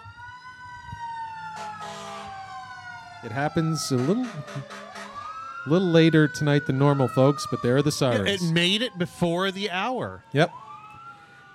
So Excellent. Go ahead. So they're all, um, you know, Rich uh, was up there. Um, good people like Rich, crazy people like Alfred Webre, and liars like Don Schmidt. They were all on the same panel, and they were all sort of talking about we need disclosure, we need disclosure. And I turned because it was Schmidt who had said it most recently, and he's very personable in uh, person, folks, um, which is you know most con artists are. And I said, look, we've already had disclosure. Project Blue Book, the American Files on Disclosure, you know, like all the investigations were disclosed years ago, long before the British and the Brazilians and everything else. That's how I was viewing disclosure at Yeah. the time. yes. Now I would say we've already we haven't had disclosures uh, as a society. We have as individuals. I think disclosure will come not by the release of files or any of that crap. No. It comes to each and every one of us in our own time, in our own way, with an understanding that there's more, as Bryan Ferry once said, there's more than this. that was my Walter Bosley impression. There's more than this. That's what Walter he said. That's pretty good. Greg Bishop. It is well. It it's that's the exact same thing I was saying in a different f- format. And I- and, and I've just stolen is- from you. I don't think the brains are ready to, and the the, the faso- society and the philosophy and all that of most of the people that live on this earth and the philosophies they live under are ready to accept or under, not accept, ready to understand what is called the paranormal until either something shows us that's not all there is, or more likely, small incremental discoveries are made which start to change people's minds about how to look at reality and how to look at something that's called paranormal, which is what Paul is doing. What I try to do when I'm writing stuff, what Nick tries to do, what Mac was trying to do, what Richard does in his way, all these people. And I think that none, nobody's going to have the answer. What they're going to have is a little, a little quantum put. There's that stupid word here and there. The Little over under on quantum was one hour and twenty eight minutes. these little tiny pushes here and there until things change almost in an imperceptible subconscious way and it may take a hundred years it may take a thousand years probably in between there somewhere where it beca- the thing isn't paranormal anymore it's just part of the way people look at things and it becomes accepted and it won't it'll probably be like oh yeah of course. Why didn't we notice that before? Of course they are another consciousness uh, uh, you know communicating with us on a uh, on a way that we previously didn't even realize. Well, because things we believe in today would have been thought of and as, and and and I think Whitley Strieber and, and you know whatever you think of him is is said this the first time I ever heard this that it will be done in a demo if it is coming from somewhere else and it is coming from an external source that wants us to notice it's being done in the most democratic way possible by individuals one by one Sure. because their antenna are up and receiving and their decoders are working vaguely properly Why don't they quote quote land on the White House lawn or Because why they don't, can't. Why don't they go to the National Academy of Sciences? No. I why would they? To them, whatever the advanced non-human intelligence might be if such a thing exists, there's no real difference between Michio Kaku and me. yes There is in our own human society. Yeah. But to that kind of intelligence, what he knows and what I know, it's the difference between the smart ant and the dumb ant. And how can you frankly tell the difference between the smart one and the dumb one? I mean, the dumb one's probably got two cubes of sugar on his back, and the smart one's telling him where to go. But beyond that, how would you know which is the smart ant and which is the, the not smart ant? I know who the smart monkey is. Was the one that you took a picture Yeah, of that was was very sad. very sad. He had finally given up. and it it, it gets to that idea which i sort of was talking about inspired partly by the sad monkey picture the sad chimp picture i was at the la zoo and there's this one chimp behind a cage he truly looked like he was existentially challenged like I'll I d- show you the I don't picture. care. It's such a Leave great- me in the jungle and let me die. I don't want to be here. And a friend of mine, I had read this book some time ago, but she, Christina, reminded me of. it. She said um, you should check Daniel Quinn's book Ishmael out, and the idea that, which I think we need to start thinking about, we view ourselves as the pinnacle of Terran evolution, which is humans run the planet, and all these other things eh, they're here for our purposes. And I would say, you know what? We are, that's today, and that's for the last few thousand years. But there was a time when the idiot dinosaurs ran the planet, and there's probably going to be a time in about a million years when we're not here anymore, and, s- and maybe something else is running the planet. And we, There he is. Nihilist monk. nihilist chimp, yeah. Oh, God, that poor monkey. I took Jesus. like the other chimps were were all happy and squirreling around, but this one chimp, He had I'm not figured kidding. it out, and he it was scared the shit Oh, out that's of him. he was painful to look at He was like that for ten. I took picture after picture. He was like that for ten minutes. Another chimp came down and, and sort of tried to make him happy, and he was just, "No, I don't want to be happy. I'm just going to be like this." See, He's I- a goth chimp. Now, I never would have said something like that before I I had my dog Coco Pelli, who I'm very in. I, I I'm very connected to her emo- psycho emotional state, you know, and so I look at that and I you know I'm like, that really is a sad animal right there, and. And I'm not one of these PETA maniacs who's, you know, going to go over the top with every little incident and every little thing. And now watch the PETA people will agree with the skeptics on the Paracast that I'm an asshole. But um, I don't mean that, but w- what I'm saying is that it, it it's clearly. I mean, yeah, that's it's we're laughing about it because the poor I know bastard it's looks funny sad. because But but because you look if at that something animal and you're bad like, happens to somebody else, even if it's a monkey, it's funny. Well, that's but the you're Three also seeing, Stooges, yeah, you're also uh, seeing how effect. horribly painful things can be Yeah. and how universal it is, especially gotta for get a something closer like a look at this. like a monkey. He looks terrible. Look at him. He looks like he looks like he looks like you know what's every bad thought he, you've he- ever he had. might the la- actually be a funny, uh, a, a happy monkey, but he might have just been having a stomach bug or something. and the other monkeys realized, oh, he's a little under the weather. But here, and that- he smells bad right now, so let's stay away from him. But see, there's testament to the good side of you know the human nature because this one day that Paul goes to the zoo and and sees this, it's like, oh, I feel bad for that poor monkey because you know, you see that, and that's the only point in time you see that monkey, and you think. That poor bastard, and he just might be having a lot of gas or something, or you know, or the I'm runs gonna. or- I'll take that off of uh, Paul's Facebook and I'll put it on the Radio Mysterioso site when I post the show, just to show everybody what the sad monkey looks the like. sad monkey.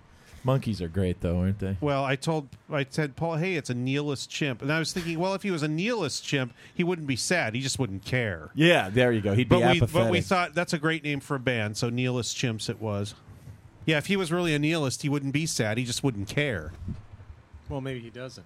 Radio Mysterioso, or as it's known from now on, the nihilist chimp hour. Show's Two over. hours. We're out of beer.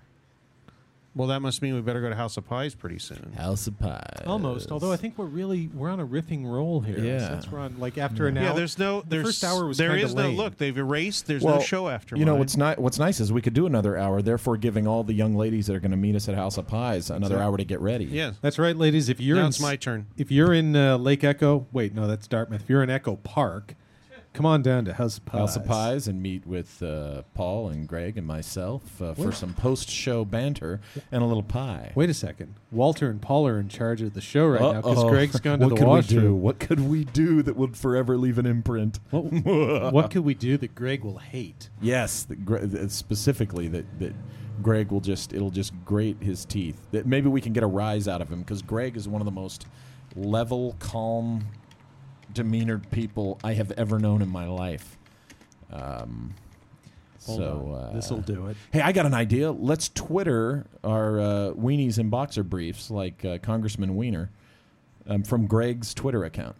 No, I was thinking we could play some Morrissey, which will drive him nuts. He's not a Morrissey fan. oh God, no! But it'll very much be a Mac. I knew a girl in moment. Ohio. Um, I won't say what sense I mean that in. You can use your imagination. She was a Morrissey fan. Really? I'm Mac I liked Tony's. her. She was cute. She was kind of a half crazy chick. Oh, and you know what they say about crazy chicks. He's back. Um, but, uh, oh. Nothing. Just playing some nothing, Morrissey. nothing at all. we were just in charge of the show, and uh, Take me out tonight.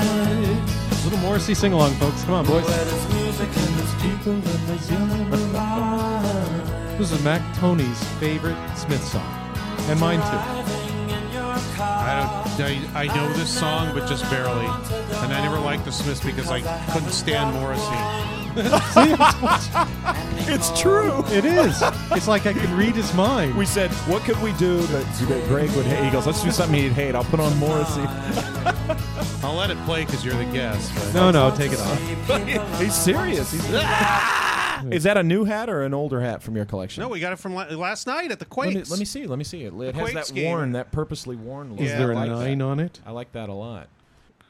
W- This is getting weirder. I'm not. I'm not kidding. I just again random page. I was looking at you as I did it. Now remember, folks can. I don't want to tell the whole story. They can read my whole 355 chapter 55. That was my bill at Canter's 350 55. Yes. and the number nine, which you what pages did I open to? Five four, which you, if you add them Is a together is nine? nine, and followed, of course, by 55. five five fifty five. And and you've got three fingers visible, therefore the three five five. It is. Un, it's true. He pointed that out, and that's look how I'm holding the book. Two fingers Have are we- behind the cover Have we for crossed, no reason. Have we crossed the threshold into I uh, think so. Inspector Fingerling uh, Oh. territory? I think that's weird. Well, I think so. You see, you see, you get to the point where most people that don't know this stuff get get annoyed No, by the, the, it. the key is what's on the page. Yes. You got to take it to the next step and read All what's on the page, and I guarantee you, you'll find something of uh, importance. of course, to you. because uh, everything is connected. If you think about it, It goes beyond that, though. Uh, basically, there are messages for you, and that's not to uh, go assassinate some political leader, which Hmm. some guys have interpreted that. right. You can find information for anything that you want to think. What's the big deal with Catcher if you in the Rye? if you open your mind enough, the, the deal of it with it is that it figures in uh, the at least two and probably more um, political assassinations. Uh, main, the two mainly being well, not political, being John Lennon and um, Ronald Reagan didn't what's his nuts have a copy of it on him? Mar- um, No, Ch- Chap- no, Chapman no. had a copy of it on him with Lennon. Yes, But didn't the other dork who uh, was shooting for uh, Jodie wasn't? Didn't he have a uh, Catcher in the Rye connection? Am I Uh, wrong? Possibly. All right, let's see if we can go interesting here with what's on the page. Yes. Because we've kind of been talking about what? Mysteries. That's what we do. Yes. The paranormal things Yes. that maybe we don't understand. Indeed. Here's the final paragraph on page 55 that I just Ah. opened. Yeah. And I'll check the number on the chapter in a minute because that, maybe that's the Oh, punchline. Oh, that's chapter He nine. gets it. He gets it. He sees. As we reached the high point of our emotion, a tall, bitter mouthed woman suddenly entered the room without knocking. I knew it was Judy's mother. Her fierce eyes studied me and then Judy. Without a word, she took Judy's hand and led her away. The little girl clutched the magazines to her thin breast, and over her shoulder she blinked a tearful goodbye. She had come and gone as quickly as that, and I never saw her again. It was a mystery to the landlady, too, for they had arrived and departed that very day, not even staying the night. Okay, the first synchronicity is connected to me. I, uh, in the, in that paragraph, there is something mentioned three times, and I am a fan of Cary Grant. And in that paragraph, Judy, Judy, Judy. the name Judy was mentioned three times. I got nothing out of it, so I'm just uninvolved. Wait a minute. Hold on. Let me double check. Was it three times? Yes, I might be counted the- it. That might be the 55. 355. Three oh. And it's and what movie did, did it, okay somebody uh, listeners at home please uh, let us know if uh, what movies Cary Grant did in 1955 Judy in on that page. Judy is mentioned four times, but in that In that pa- paragraph, the paragraph the final paragraph, which is all I read, we were talking about yes Judy is mentioned Yes. indeed three times on page Yes. 55. in that paragraph the, the, the applicable the operable paragraph as an alchemist would Folks, say we're not making this up. we, we can't make this No. up you can't make this up This Um, it is synchronicity, and and here's the deal: we're hearing a lot of sense of humor. Here's my personal experience with synchronicity. Here's what keeps you from going insane: is having the sense of humor about it. The people that go insane with this stuff, my friends, do not have a sense of humor about it. indeed. They they they get too freaked out. They take it too seriously. They they become fearful. Fear. Here we come back to there's two basic primal emotions: love and fear. Uh, courage, Attraction and repulsion. yeah, uh, courage is falls under the love column because you know you're like you know what I'm not going to be afraid of this. It all comes down to the f- a fear of death, really, because the people that get freaked out say someone's going to kill me by figuring all this out. Well, so what? So what if they do? Do you want to live forever? Our souls, our consciousness, who we essentially are, is Oh, forever. I our believe all bodies that, are not that forever. Swami mumbo jumbo. our our bodies are not forever. Wait a but second, Our something- consciousness is. Something's weird. Something truly weird has happened. You realize how many people are sitting in the studio right now? Three. and but there's been a shift. Normally, it would have been you two would be more out there, more open-minded, and I would have been the more closed-minded. But I think Greg and I have changed places here. At least he's playing the devil's advocate. Which no, he does. but I always play the devil's advocate. 'Cause I'm if you came, if you came in and you were totally skeptical or but fundamentally skeptical, I would be on the other side saying, "But Paul, look at this stuff." Oh. When you start believing, I pull the other. I've always been like that. All right, let, let's test that. Yeah, Paul Kimball is leaving. Oh, goodbye, everybody. See you later. Okay. Oh, wait, there's somebody else at the door. He's coming in. Hold on. I don't know who it is, but he'll introduce himself. Hello, I'm Lance Moody. Walter, you're full of shit. Isn't he from Ohio? Greg, go with it. What do you think of that? There's nothing to this paranormal bunk. Fine, fine. Get out. You're unevolved. All right, I'm gonna leave now. Blah, blah, blah. Uh, oh, oh, wait, there's somebody else coming Wait in. a second. It's- let's let's have a game saying argument about something with two different people who are never going to agree, and it's going to go on forever, and neither of us are going to get anything out of it. Get out. New That's person- my uh, that's my uh, response. This is Lance leaving, and I still haven't explained the Kelly Johnson case a year after I said I could. Publicly, and I criticize everyone else for not following through, like Ted Phillips and everybody else, but I haven't followed through. Anyway, moving on, moving on. Oh, wait, there's somebody else here. Greg, this person's just here to see you. Oh, here he It's, comes. uh, Hello, I'm Sage. Not not Sage, but the Sage. and I'm here to tell you, Greg, you're full of shit, too. Same answer with as Lance Moody. What, do you want me to get out? Yes, because it, be- it- didn't you hear what I just said? No, you just got here. I just got here. Say it again. And remember it'll that still be Monty crap. Python? Remember that Monty Python episode where they, they go to the argument clinic? I don't watch. I, I just Monty posted that. I just posted Yes. that on my Oh, thing. that There could, we that's go. just a coincidence. I posted it last night. Yeah, contradiction is just the automatic game saying of any statement the other person makes. What do you think That's is no going argument. on You're when just I contradicting engage me. you or somebody like Lance Moody, who are possibly the same person? I see a synchronicity because my IQ is 55. and I have the intellect, I have the emotional level of a three year old. Anyway, got to be going. Goodbye. Good seeing you. I am the sage.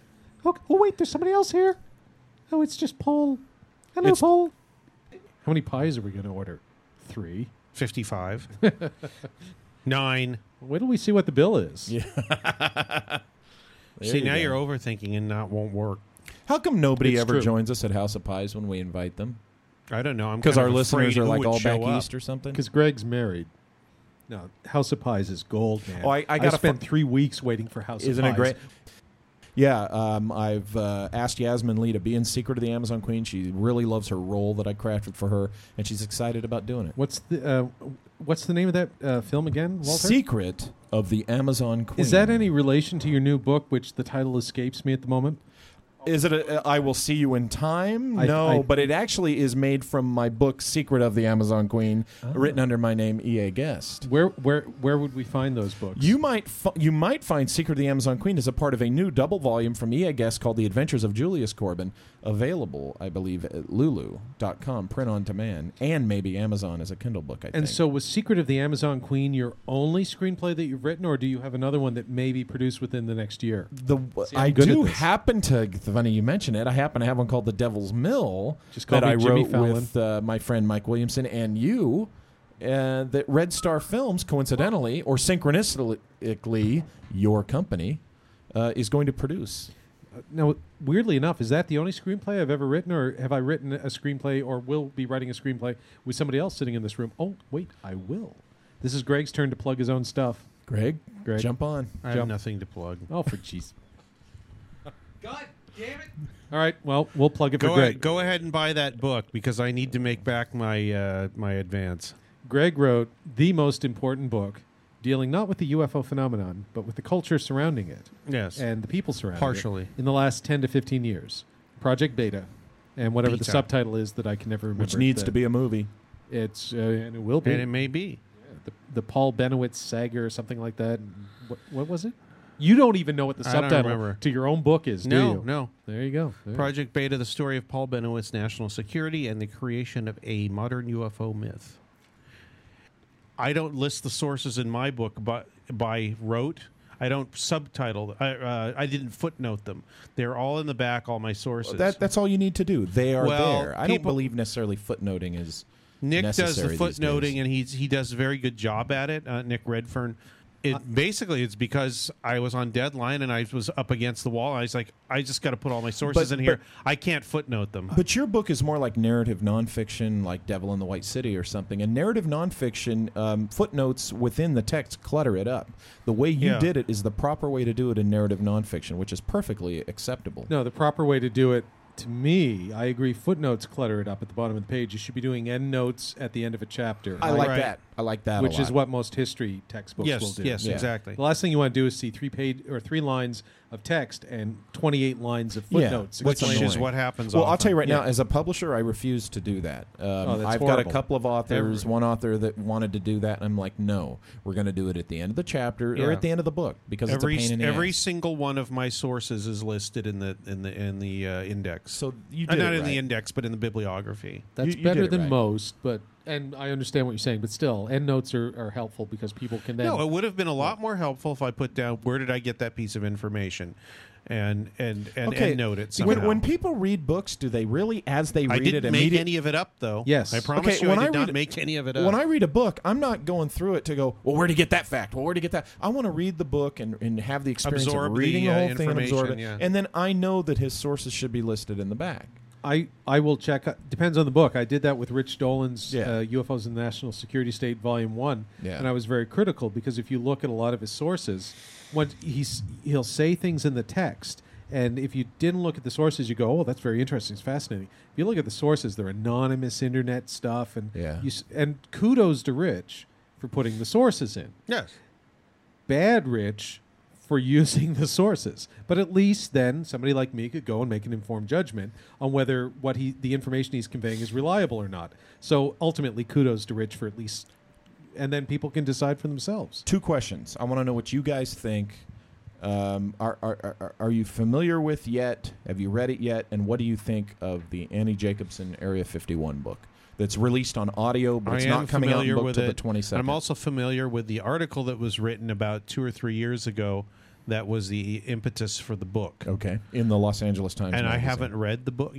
Yeah, I haven't read the book, and I didn't actually even read all of the article. I read all the interviews leading up to it, and uh-huh. I read people's opinions of the article, and heard an interview with her, and read an interview with her, and the impression I got, and this is just me because I'm predisposed to this, is that there is no way she could uncover what's going on at that place. It's just impossible. Um, and this the second you know the second thing is that most people won't take that into account because most people want an answer. Yeah. And if they have an answer, they're happy with it. And if the answer happens to be this was all cover for secret projects, some of which looked like UFO type things, I don't particularly agree with that. Uh, I mean, I don't particularly agree that it's. It, I think what the, the point in the book was it's exotic technology, but it's conventional technology. And That she, I don't and, and she with. says only the last seven pages of that 400 page book um, even allude to Roswell and one particular theory. Let, but let's just talk about that one particular theory because that she's not on the internet. She's not on ABC News Nightline to talk about the other 390 pages. She's on ABC News Nightline Yes. and CNN and all that stuff, And talking what- about those 10 pages. And people want to know. right. That's So, what they want to know about. Um, here's what I think of it all. She is spreading disinformation knowingly, which I don't think is true. Right. Or she is spreading information that she must know cannot be true, but she stuck it in there and she's sticking by it even when it's been pointed out to her consistently the flaws in her methodology, um, how if this was anybody else, if this was you, Walter, or you, Greg, people will be looking at you like you're crazy. This crazy sources. You get the anonymous 89 year old guy or whatever the hell he is. There's no way anyone would Oh, take I didn't you know. It, seriously. I didn't know in this detail. I thought you just Oh, talked to these people he's and they an were vetted and all this. He's an ex Area 51 guy who Yeah. uh, has been uncovered who he probably is, and he's in his late 80s. And So all- basically, he's saying what people want to hear, even though he's not Bob Lazar. Yeah, or Right. you know what? He is Bob Lazar, about 30 years older than Lazar is. I've heard two of her interviews, so that's and and I know that the audiobook is released on 15 discs presently. The printed book will not be released till the 22nd. At some point, she is sitting there and she is saying, you know what? I need to make as much money as possible. Either you believe this and you're nuts, in the same way that I would say What, that. what well, maybe she, she, believe, does, though? and other people were. What- what is it? What is the don't believe she premise of the book? Well, and here's What the I thought that it was, that it was is that all mostly the, exotic American technology. right, right. But right. there's this- exotic this technology Stalin which was covered was up, using which is Meng- fascinating. Sure, Stalin was using Meng- and Mengele got together um, with Khrushchev serving drinks. Yeah, I'm I have sure, a hard time and with said, "You know what? Let's uh, take some 12 year old kids, put them in a crazy flying machine, and drop them in the U.S. and see what the frack." You know what they were trying to pull? They were trying to pull. It was the original pilot episode of The Outer Limits. If everyone Or forgets that one, it's the Robert Culp pilot episode of the. I believe it was the pilot episode where what they did was they physically changed him to look like an alien to to stage an extraterrestrial crash event to scare the world into peace. It it was an Outer Limits oh, episode. Oh, that's the idea. See, I'm starting to sound like an idiot because I didn't even pay attention to this stupid book.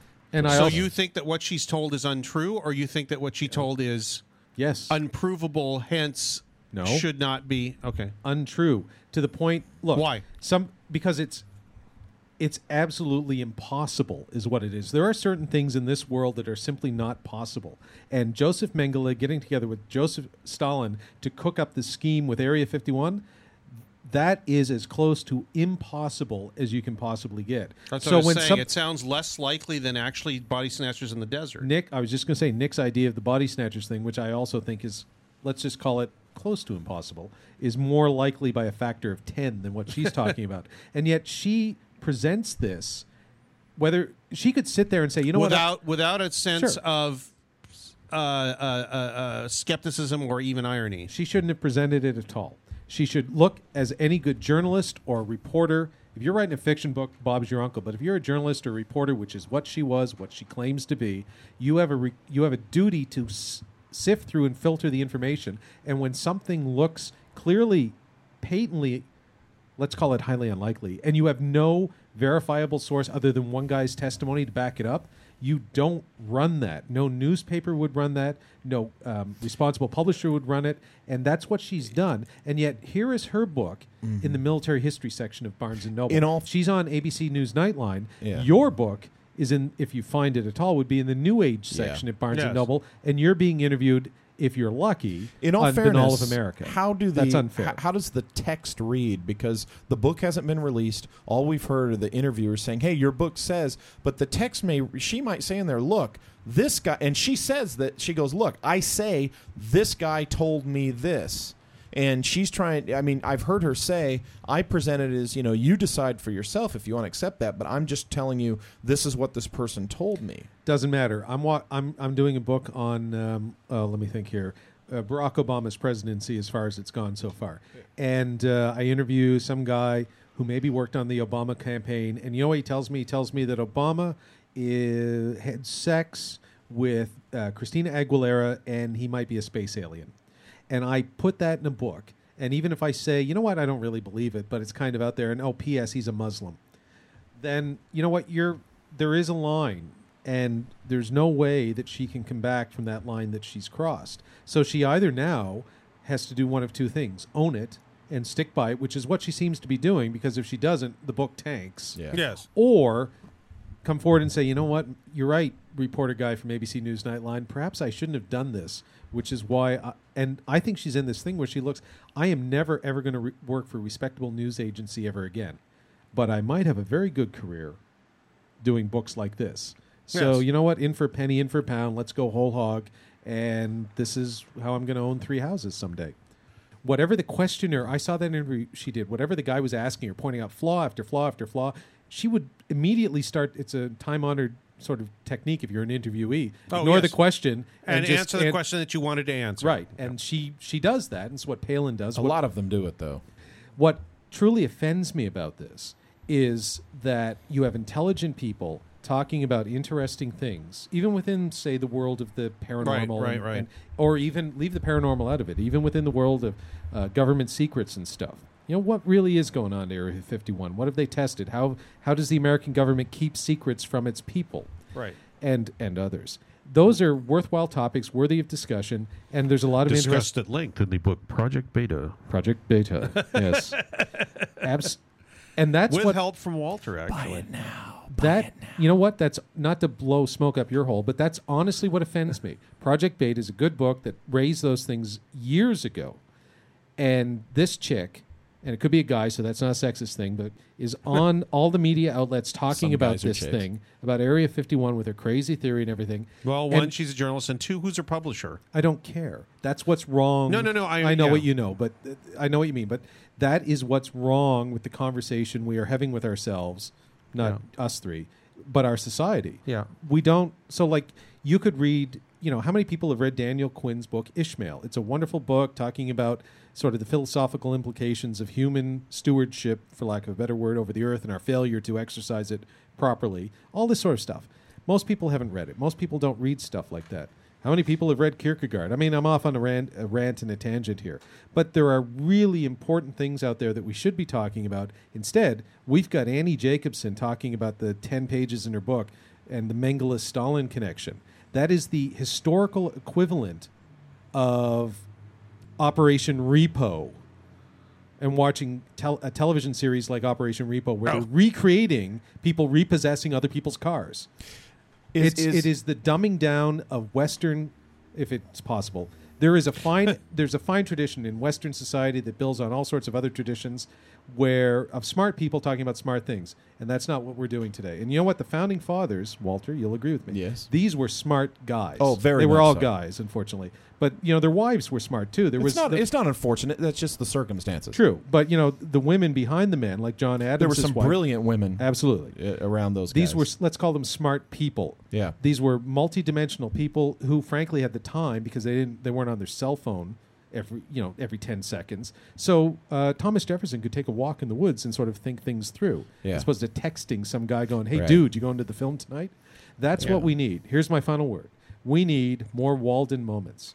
We need to step away from our technology, our work, our everything. Once a day, everybody listening to this, I take an hour and a half long walk every day. I do my best writing, my best thinking, yes. whatever I'm an advocate of the walk thinking. take at least half an walking. hour, folks, away. Don't take your cell phone. Go off the grid. That's right. And just be one. You can do it even in the city, Yeah, but find a- parkland. That is what our society needs to do to begin Oh, I agree with you. to begin the journey Yeah. back towards where we should be. Now, if I haven't read Kierkegaard, but I've read Yeah, Irish well, Red by consciously Jim turning Kjelgaard, off the noise. Sorry. We're going to travel back into. Hold on, because I am the uh, the current Doctor Who. So that's my TARDIS. We've traveled back in time. So here we go. Everybody needs to take a Walden moment.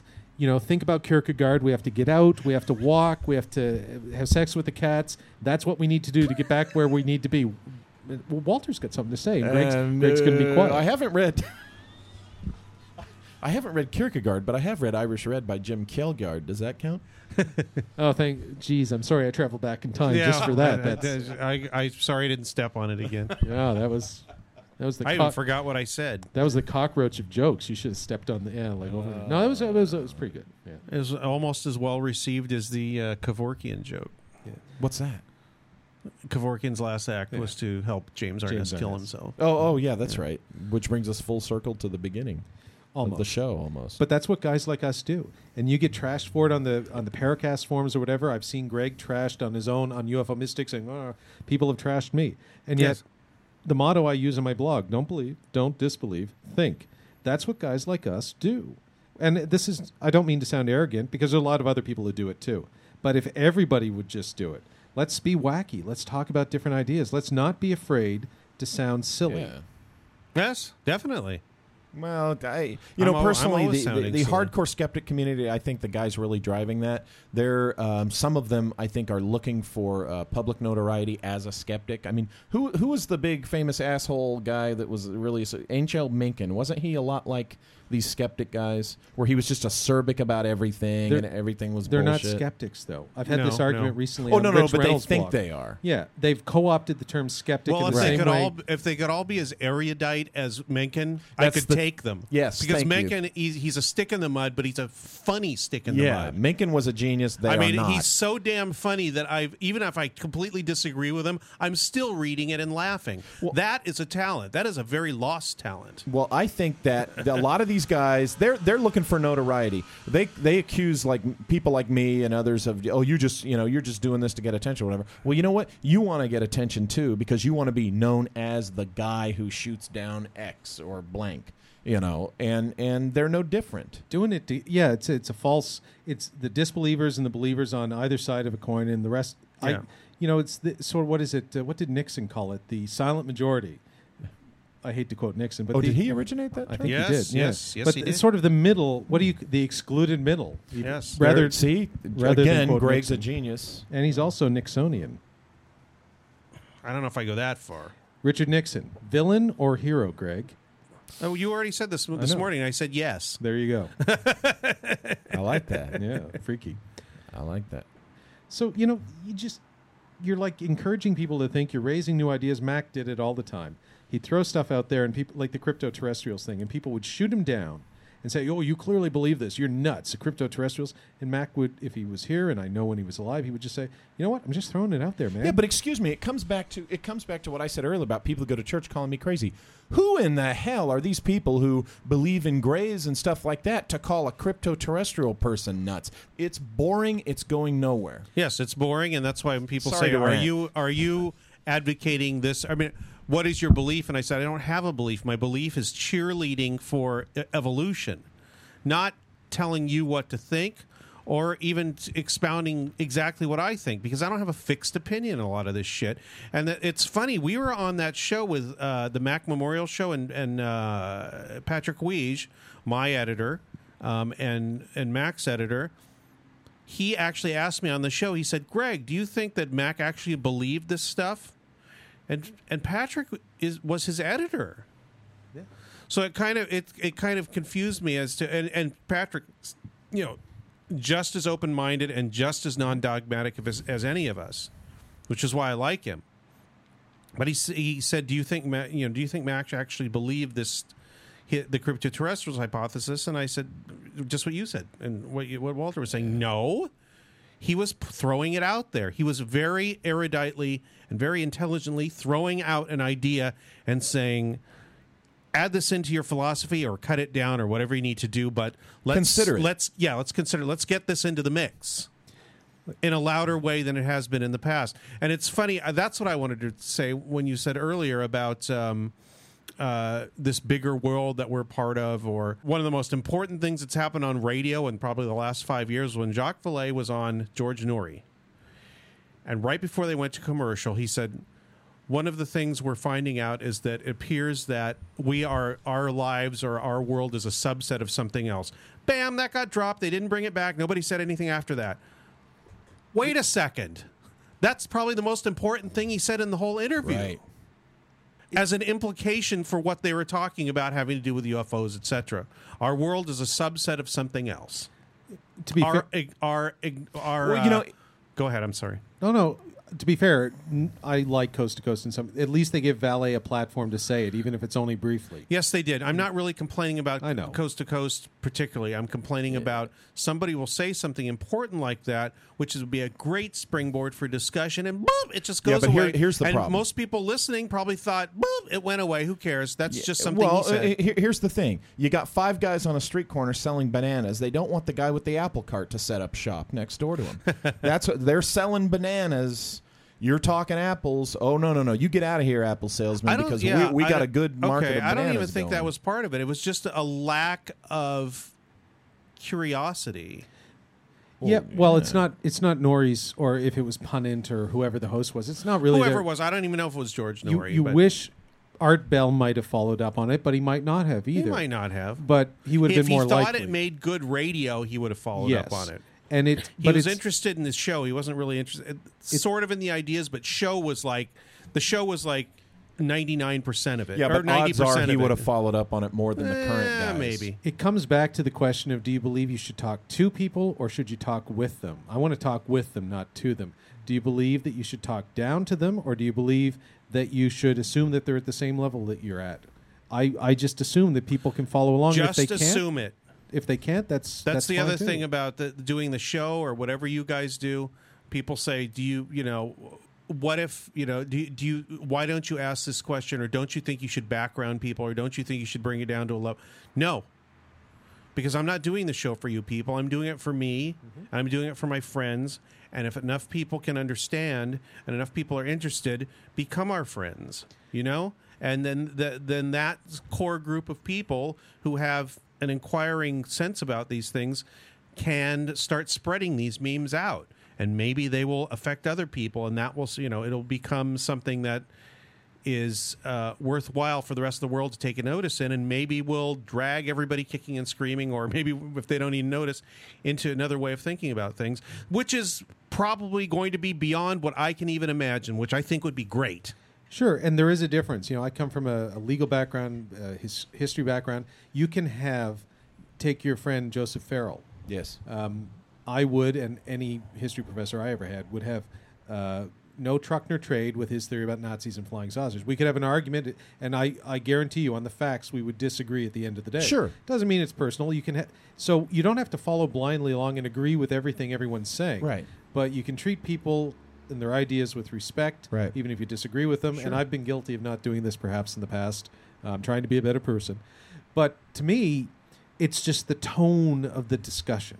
So it is the difference between mixed martial arts fighters, uh, and I hesitate to use the term arts, anything the barbaric, but the, these crazy MMA guys are going to beat each other's head in. That's what we're talking about.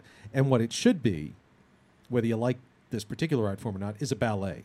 You should be watching a ballet where you have dancers, and you know they're moving from dancer to dancer, and there's this flow. There's this. The, you can go to see Swan Lake, or you can go see another ballet. It doesn't matter. But there's this idea of flow, things moving.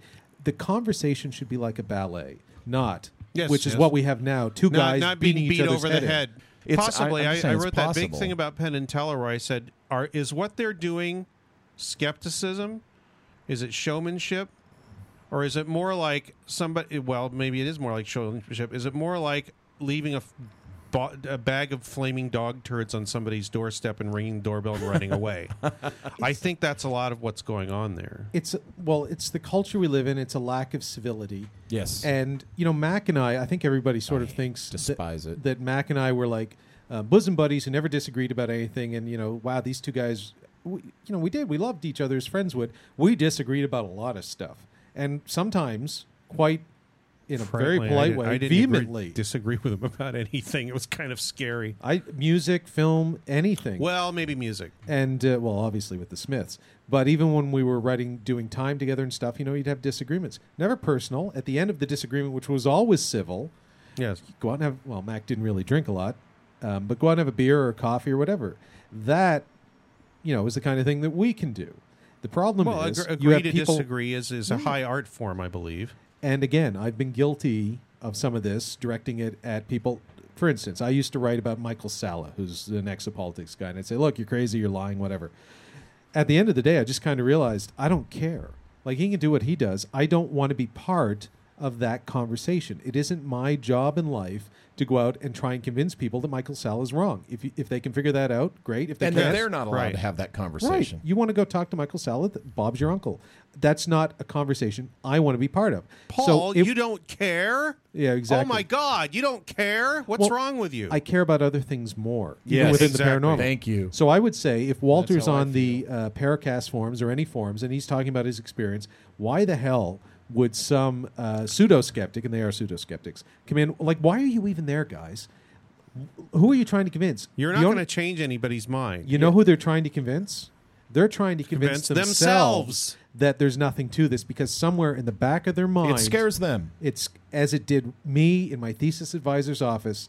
That moment where you maybe have a feeling or some realization, at some level in all of our lives, it scares the living hell out of all of us. It's like it's like trying to have the whole God debate and all this stuff with a religious fundamentalist. Mm-hmm. Because and what gets me is they always fall back on their own scripture, which you're questioning to begin with. Sure. And within the discussion, you're saying, look.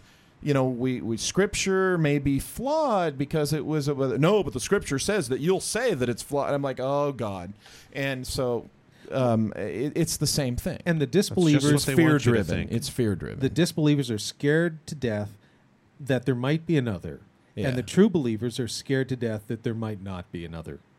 yes. And those of us in the middle who are not beset with fear or completely, you know, who controlled could by deal fear, with it either way. we kind of look at it and say, you know what? Maybe there is, maybe there isn't. I'm curious one way or another. the Excluded Middle magazine was founded Exactly. in late 1991. I'm just going to say that right now. You should bring it back. Uh, Walter, I think that was a little bit of self promotion there, or at least self congratulation by Greg. I like it. I like it. That's good. That's good shit, Yeah. Greg. Well, I was I was just saying that because it, it was kind of like people should stop being so dogmatic. It's like, yeah, Another thing how they long do you have to say something like that before Right. anybody listens? That's- the rest of your right. life. That's what we. So- yeah. Just keep saying it and don't give a shit whether people agree with you or not because the people that agree with you and that are going to take your ideas or your cheerleading and move it further or at least be supportive of each other are going to be there. And the people that are not, who gives a shit? And you know what you did? you identified the excluded middle, the problem. What people like us are doing, and again, I don't want to sound too self congratulatory, but what we've done, you identified the problem, others did as well. What we're Well, doing is creating and Robert Larson and Peter Stenshoel. what we're doing is creating the solution. And you know what the solution is? It's the included middle, where Ah, I like where that. you start with three guys. It's like a revolutionary cell. Well, this is start you're, with three you're, and you keep- apply, you're applying the idea differently, but yeah, yeah. Well, yes, but you you bring people in. It's like there is a middle. There's a rational. It is rational, Yes. free thinking, open minded. Yes. Yes. skeptical middle. yes. And come on in, folks. The door is open. And if you're going both sides hate uh, have written horrible things to me. Believe Right. people that believe that everything's going on, and people that are exceedingly skeptical about it, and they both think I and people that I know and people that agree with me are nuts, and we, and either they think that we believe the opposite of what they do, or they say you're a fence sitter and you're full of shit because you have to have an opinion. Right. or you're a mole Now, Yeah. for the opposition. yeah. I'd like I would say to your friend Joseph Farrell, you are welcome to the included middle. If when you come in, you're willing to admit you might actually be wrong. Well, he's a reasonable guy. Actually. Fair enough. Yeah. Come on in, and then we can have a reasonable discussion. If you are a believer who comes in, my way is the only way. I'm absolutely right. I'm, I'm totally right. You are all wrong. You're not welcome. And I would say that to the disbelievers too. I'd say it to the well, Lance it's, Moody's. It's, it's fundamentalist thinking. you are exactly any stripe. You are welcome into our included middle if you're willing to admit you might be wrong. That's the See, first step what, on what, the path what people to wisdom. Who, what people who are practitioners of fundamental think, fundamentalist thinking, um, what they refuse to recognize is they build in uh, the the, uh, the control mechanism is built in to their philosophy and they cling to that and that's and that was designed by the people who created this control thing this control mechanism. In some cases it's it's religious scripture um, as we know and it's built in. If It's- if, yeah, if, this- if this you question this you'll yeah. go to hell or if you question that you'll go to hell. And uh, i mean you build that in and it's all it's all fear. Well, it, yeah, it's turned into if you question it, you're you're crazy, or that way yeah, lies or the devil. Or- the devil is you know dragging you. So Well, I was just talking the devil about a may be. humanist kind of point of view where you you well, say that okay, if you don't, I, I'm a devil to some people because I'm a former OSI agent. There's some people that just Oh, will not have the UFO discussion with me because the things I'm going to tell them. Oh no, no, no, he's lying and he's been he's been assigned to lie to you. Well, I got to tell you, if I'm a mole for the U.S. government, I want to start getting the paycheck. yeah, do- you're doing well, a may- fine job, The other too. thing is maybe he ha- maybe uh, maybe he is, but if he is, so what? You have that little faith in your own value, in your own Right. discernment, your own knowledge, and your own ability to make up your own mind that you're going to be scared of somebody who's trying to affect your mind. Then you're weak, and you should not. You should leave. Why, Greg? Why? We, it's true. Weak, know mi- why that was weak-minded people are not allowed in the included middle. Uh, you know, it's like we'll let anyone in as long as you are not a believer, a disbeliever, and an idiot. You know where we're going, Greg. Where are we going? Because we We're should going wind it back up. to John Fante again. Yeah, around Who's uh, we went and visited uh, probably where he wrote that book. Hmm. It's about a mile from here. Sweet. We tried to find his what his apartment that he used to live in. The in. apartment that he lived in when he first uh, got married and was working. I well, I don't think he wrote "Ask the Dust" there. He had already gone on to a couple other. That one was written partially in the apartment that he talks about in that book, which is on Bunker Hill um, in downtown L.A. which is no longer there. Bunker Hill is there, but I don't think No, that the apartment, apartment is there. there, I don't believe it's by. there at all. And w- then we found Bukowski Court today, which was cool. Yes. So um, th- this will be my final word, and then you guys can sum up however you want. But I'm going to leave folks with We've been the- summing up for the past half I an hour, I think. uh, with a, a, an excerpt from the preface of Ask the Dust by John Fante. The preface written by a writer who was incredibly influenced by him, Charles Bukowski, one of my fi- favorite writers. So here's the preface, and you can um, you can decide whether this relates to what we've been talking about or not as you see fit. I was a young man, starving and drinking and trying to be a writer. I did most of my reading at the downtown LA Public Library, and nothing that I read related to me or to the streets or to the people about me. It seemed as if everybody was playing word tricks, that those who said almost nothing at all were considered excellent writers. Their writing was a mixture of subtlety, craft, and form, and it was read and it was taught, and it was ingested and it was passed on. It was a comfortable contrivance, a very slick and careful word culture. One had to go back to the pre revolution writers of Russia to find any gamble, any passion. There were exceptions, but those exceptions were so few that reading them was quickly done, and you were left staring at rows and rows of exceedingly dull books. With centuries to look back on, with all their advantages, the moderns just weren't very good. And I would add that perhaps to travel forward as a species and as individuals, we need to travel backwards first to a time when men and women thought for themselves, took the time out to think for themselves, and realized that there might be more to all of this than just themselves. Yes, I agree. Yes, ditto. I don't know. Should I, I play another? Play that Beatles song. oh no, I'm not going to play a Beatles song. I was going to play um, something that will piss people off. Um, Sweet. Kimball has left the building. Yes. The last night I was in Istanbul, this is what I heard. You know what that is? Yes. It's poetry, is what it is. Yeah. It's to me. It's yeah.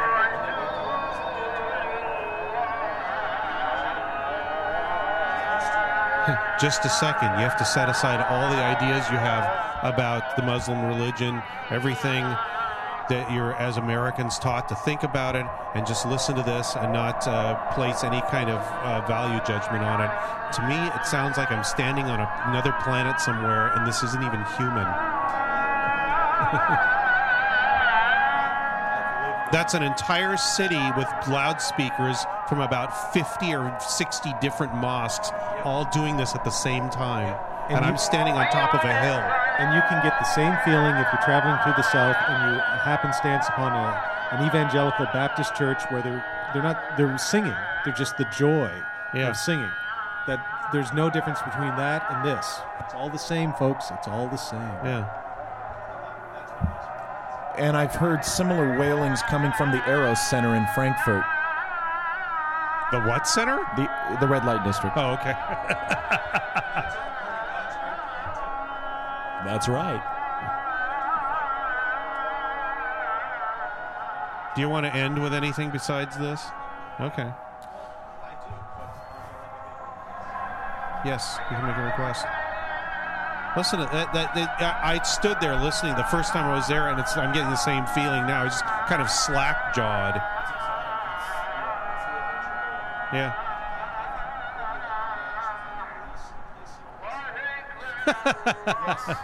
I don't think I have that. We're looking at a closing song, folks.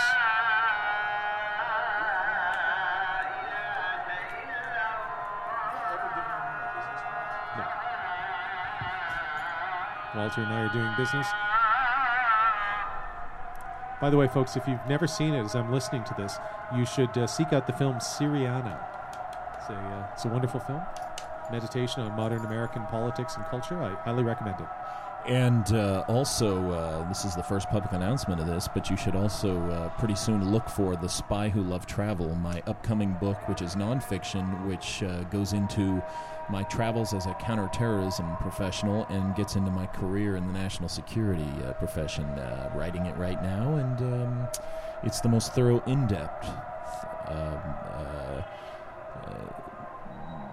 telling of the story that I've ever given. So look for that this fall. Which Greg and I might try and make into a television series. Okay, faded Walter. that out uh, very uh, artistically. See, I think I did find uh, synchronicity on here.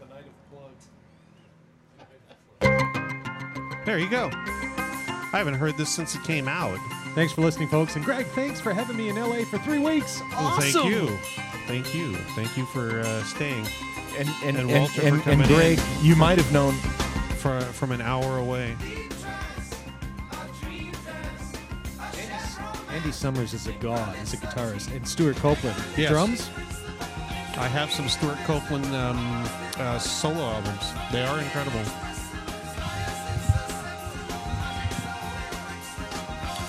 So it's a show. Thank you for listening. It went way over. This has been a three-hour um, Radio Mysterioso. We'll be back next week with I don't know what. Uh, in the next few weeks, we're going to have Ferry Oduzu back on, and as well as uh, Rich Dolan, who I will um, talk to about uh, his last couple of books here. So thanks uh, again. Thanks for listening, and uh, thanks to uh, Paul and Walter for coming in, and a great show. See you soon.